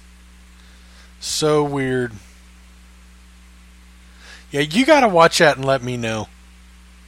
I, I'm gonna have to get that. I'll get that video out sometime this week and run through there. See if I did. I, I might have had some cool shots that I could use in a detection video, even though I didn't find anything. Well, I did pull a, a ring. I, I I flipped this plug and gold ring in there, and I'm going. Oh, Scott, get over here, get over here. And I flipped it back over for the video, and uh, yeah, it was plated, but uh, that's all right. Oh man. Because when I first flipped it, I'll tell you that. Bill said had one weird thing like that happen to me, not paranormal, but weird. Why don't you call in, Bill? Bill, tell us about it, man. We'd love to hear it. Um, yeah, I man, that that park, it's you know for for the listeners, the park probably isn't more than ten years old, and it's uh, a soccer park, and it's huge, huge, um, all out in the country, and it's on the one side and along the back it's surrounded by woods. And there's not much woods around back. Um, kind of comes to a point uh, you know it's i mean overall it's not that much much woods around anywhere or you know not that big of woods any part around it and uh but the first time i went back in the woods man it just gave me an eerie feeling and I don't do that. I don't get that, and um, but that place just uh, heebie-jeebies, man. I didn't like it, and uh, that's really weird that that that would happen to you, man. I I didn't know that. You never told me that.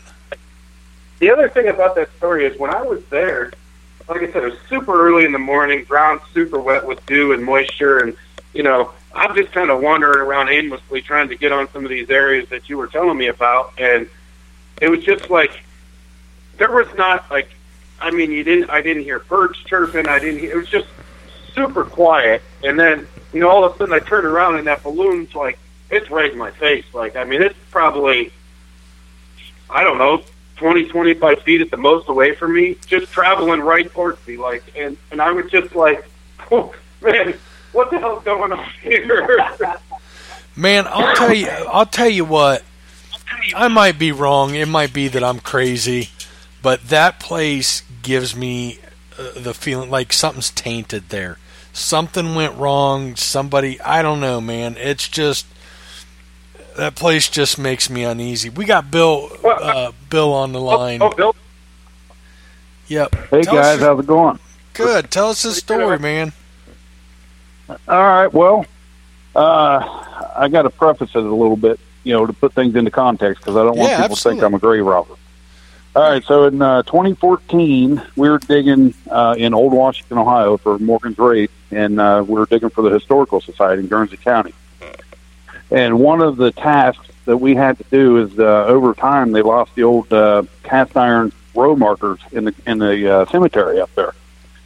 So while we were in there, they asked, you know, the town, the mayor, everybody was in on it, you know, full permission. Uh, You know, of course, we're being respectful and everything else. We're in the process of finding these old uh, cast iron road markers because there's a guy that's been working for several years to identify some of the graves so that it's not lost in history because a lot of that stuff is oral information. Uh, same same story we always hear: the courthouse burnt down. And that's where all the records were at. So, and uh, so anyway, make a long story short, um, we were up there finding these row markers, and a couple of guys that we had in there with us, you know, were uh, finding the the Grand Army of the Republic uh, grave markers that were not marking a grave; they were just moved around, not anywhere near a headstone or anything.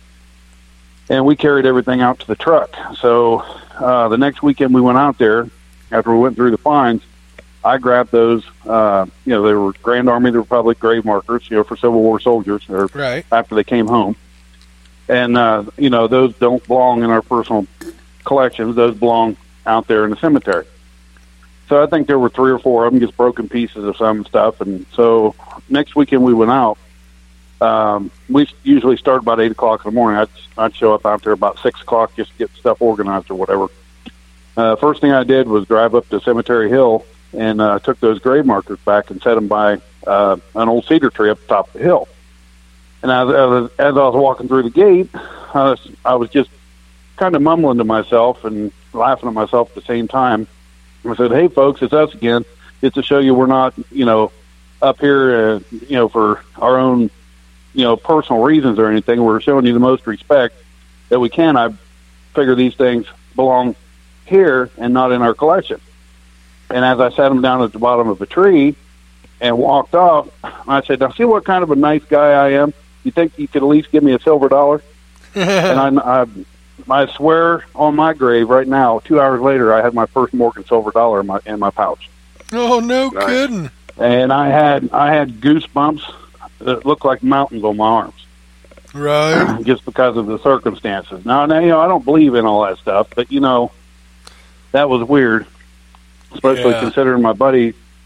Uh, one of his plugs was literally um, where he bent down on both his knees. and His plug would be right in front of him. Uh, the Morgan Dollar was literally between his knees while he was digging that can slot. Oh my God.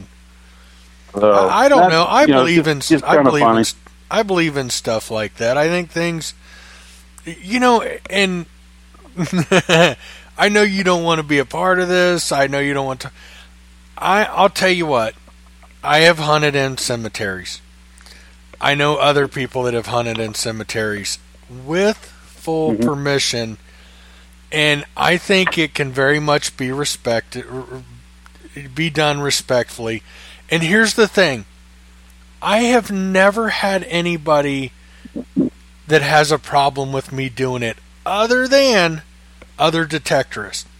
They say Exactly, it makes us yeah. look bad. I can't believe you do that. That's disrespectful. Well, I have I have me- I have talked to people while I'm in the cemetery. Hey, you find anything? How you doing? I'm respectful. I, I if I find any markers, I put them back. Um, any anything I can do while I'm there, I pull out trash. You always find trash, um, beer cans and stuff like that.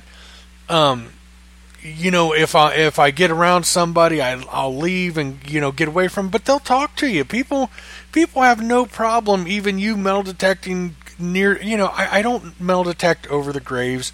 I'll metal detect between them. I've never in my life ran into anybody while I'm metal detecting in a cemetery that's had an issue with it. But you tell a fellow detectorist and they think you're a piece of crap. Yep, exactly. I, I will tell you, you know, to back you up a little bit, the whole time we're up there, we're up there for 11 weeks.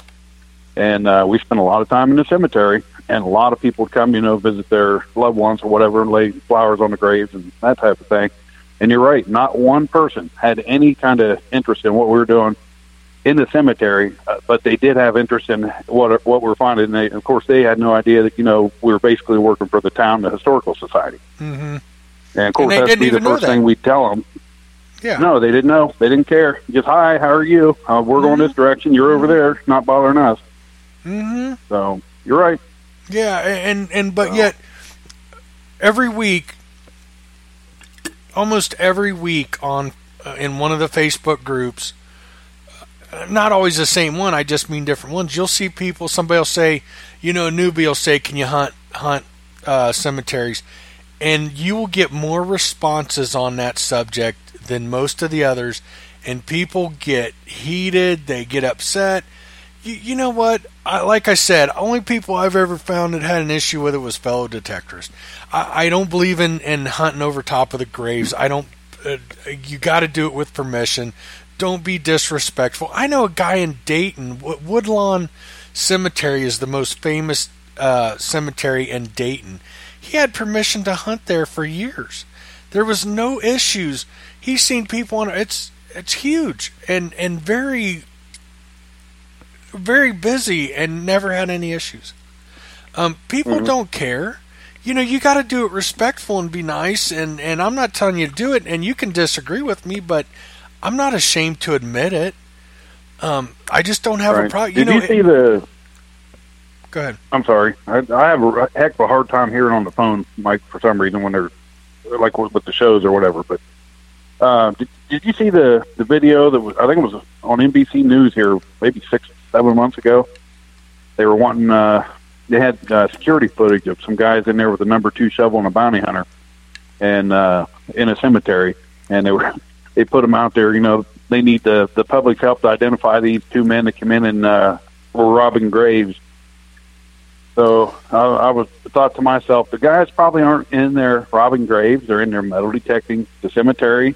Right. I don't know if they left their holes open or what, but you know, of course, you know, somebody got a got footage of them on a security camera, so you know they they automatically think that they're in there digging up a casket or something, you know, Right.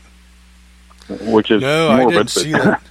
Yeah, and that's why you do it with permission. I mean, you don't ever, uh, and I don't make a habit of it, but I have got permission at some of the old, you know, out in the country little ones. Um, you know, I just I don't know. I don't have a problem with it. If somebody wants to metal detect over my grave someday, have at it. You know, take a take a minute to read my headstone. I'll be happy. But yeah, uh, exactly. Somebody, I think it was Mark that mentioned earlier. I was in the van driving at the time, but he said, you know, talking about if his kids aren't interested, he's going to be buried with his metal detectors. mhm. Could Oh, you that imagine somebody fifty or a hundred years from now uh, getting this great signal and actually digging up a metal detector? That'd be funny. so, Right, right. yeah. But now, hey, what's Actually, your I guys' do have a. Go ahead. I, I, I got, do have a question for Mark, real quick. Uh, Mark, you mentioned something about uh, a badge or something that you found that looked like a token earlier, and Yes. Okay, was that uh, Sons of Union Veterans that uh, that was made for? Army, Army of the Republic. Army of the Re- okay, That's so a that's GAR. a Grand Army of the Republic. So, yeah, yeah, that's a GAR. Okay, okay, I got you.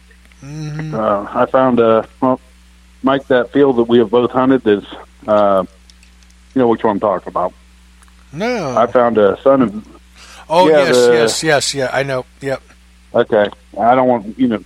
It's Tucky. No, I the know. min- second you say anything about it, it's so easily researchable.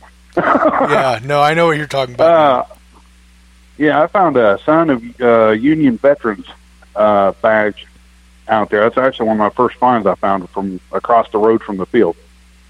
I Very never cool. could find the bar that goes up above the ribbon. I, trust me, I searched. That's very uh, cool. But that's that was pretty neat. But uh, Yeah. Anyway, That is neat. I guess I'll get off of here and uh, finish listening to the show. I'm enjoying it. Mike, you got a lot of a lot of decent stories there. So Good deal. Yeah. Glad. Hey, glad you I called in with that story. That's very interesting. Very neat.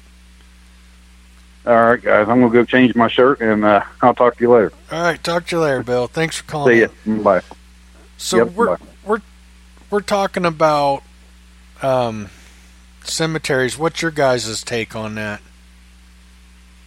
My take, um, listen, I believe in possibility. That's why I metal detect. Maybe not probability, but possibility. And I, I think that uh, if you put things into perspective, uh, you know, we're on a planet in a seemingly endless universe that uh, kind of goes on forever. Uh, it doesn't sound as crazy in, in, in those terms to me. So I, I'm a believer in possibility. No, I'm saying, what's your take on metal detecting in Oh, cemeteries? take on. Oh, I thought you meant my take on uh, uh, the possibility of some ghost activity. Oh, you know, I personally, uh, I personally don't think that uh, I would metal detect in a cemetery. No, uh, okay, if it's a if it's a cemetery that's you know been gone for years and it's you know you didn't even know there was a cemetery that just happened to be an old cemetery like a small cemetery on a farm property or something that that no one's really that's a little different but I, you know I I don't know I think as long as you're doing it respectfully and and you know I I wouldn't do it just for the sheer fact that I don't want people to think I'm out there robbing graves um, just for that Absolutely. alone Oh, I agree, man. And you, I mean, No. it's got to be done correctly and respectfully and with permission.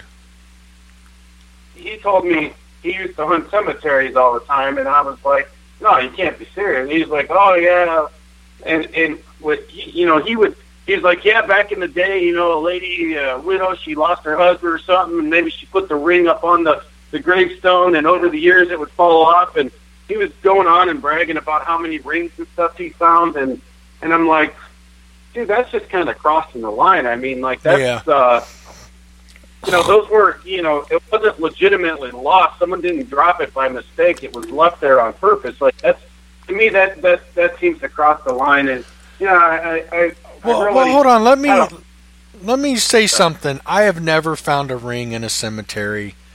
Um, I've never found anything that I felt like my. I've only hunted really old cemeteries. I've only hunted cemeteries out in the country with permission. And where I find my stuff is there's always an open area. Look at an old cemetery out in the country.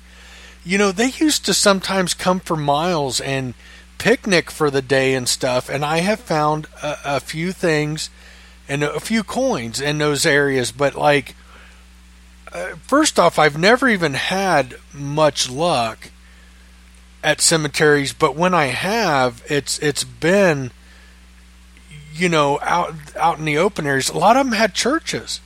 You know, a lot of them had had church sites that are now gone and stuff. And uh, so I just don't.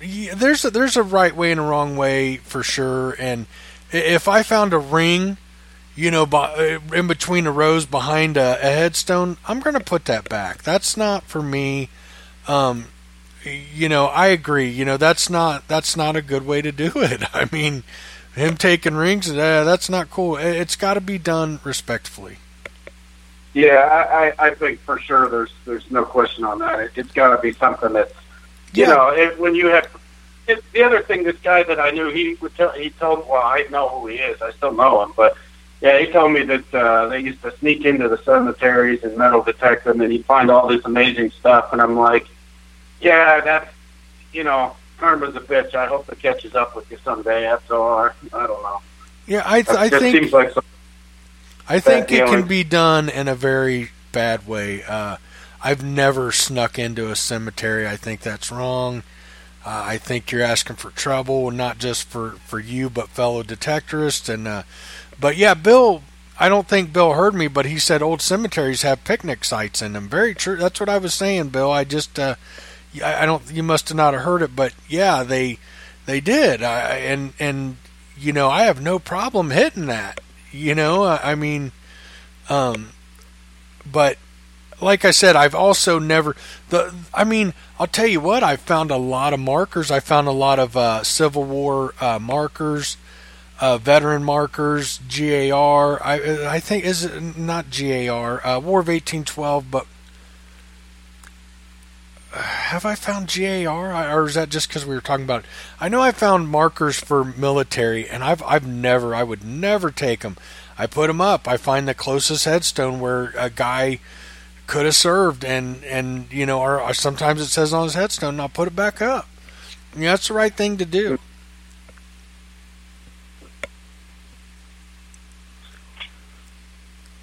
He yeah, said. no, I agree. I he mean, said. I- go ahead. Go ahead. Part, part of part of the, the problem that the hobby has is there's not a lot of there's not enough people like you out there that that are respecting stuff. You know, I mean, I Yeah, think we've yeah. all followed behind somebody that left a bunch of holes in the ground, or you know what I mean, sneaking on properties, or you know that Yeah. kind of thing, and that and that's all a bad name. You know, uh, that's that's what's going to get us banned. That's what's going to get a guy like me, who does mostly public property, banned from doing those properties because you know we got a lot of people out there that don't respect it. So, Oh yeah, unfortunately, yeah, it, it make happens. Um, it, you're you're absolutely right, and and we got to be careful. And um, he, Bill said where he found that Morgan Dollar, uh, two friction primers uh, for Union Cavalry Parrott cannons came out of there. So that's pretty cool. Um, I know uh,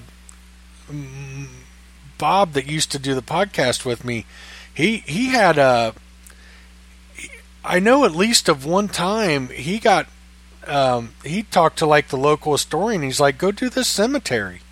You know, Bob had stopped and talked to him, and you know, people don't have issues with it overall. It's people in the hobby have issues with it, and um, but yeah, I, I- I get it.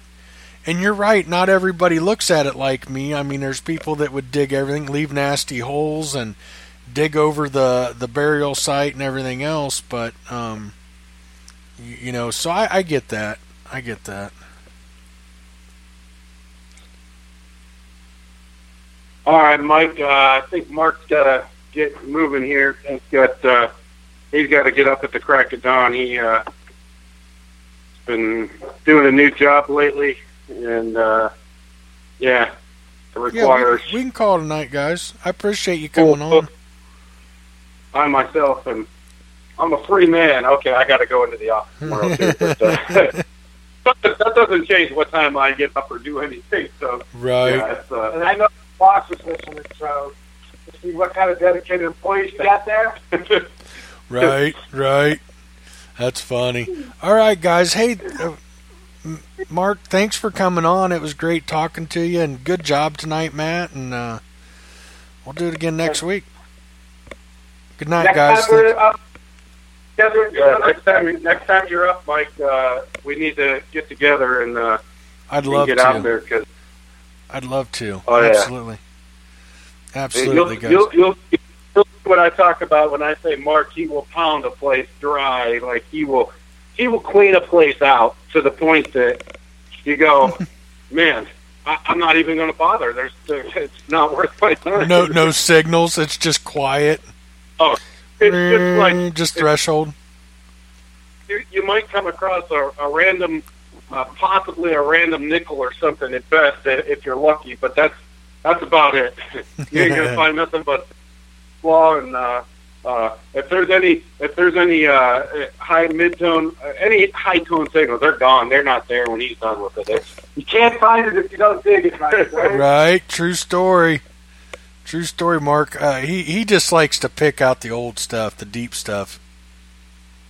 Yeah, I'm I'm I'm, I'm gonna be honest. I'm I, that's the downfall with that that 17 inch coil is, man. When I hear stuff that's way down there, I get super excited, and if it ain't if it ain't at least six inches generally on a on a on a park property, I'm park property. I'm like, eh, yeah, it can stay there. I, I just and I know I know I know I missed and passed up a lot of cool stuff, but I can't help myself sometimes. That's funny. Yeah, it's it's hard. You know, he's right. You get spoiled with like the E Track and CTX. Um, uh, they are so dead on, and you start to get a little lazy and stuff.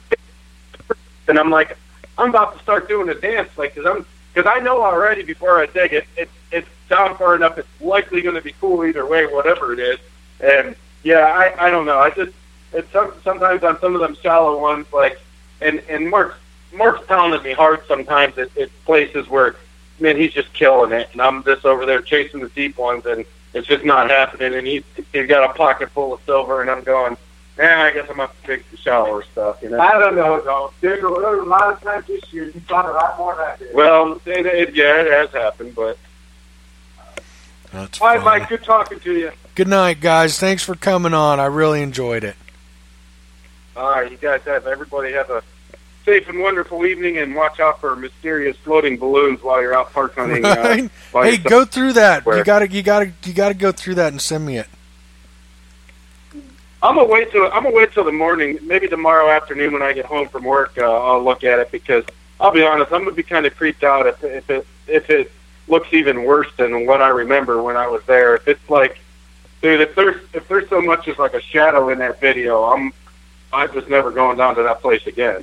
Yeah, right, right. You gotta, I'll you gotta send that to me. You gotta do that. That's your job. All right, man. We'll talk to you later. All right. Good night, Thanks, guys.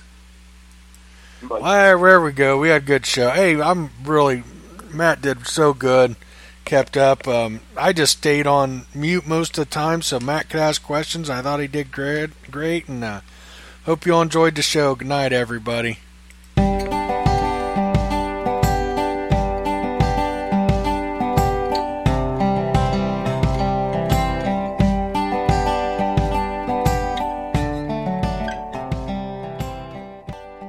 The All Metal Mode podcast is sponsored by Digger's Den. If you are looking for a metal detector, get in touch with Mike or Brian. Together, they have years of experience with many different brands and models. They also truly enjoy what they do. You can contact them through Facebook at Digger's Den, visit the website at dddetectors.com, or give Mike a call. He makes it sound like it's so hard raising our boy, but trust me, he has time. 937 414 4578.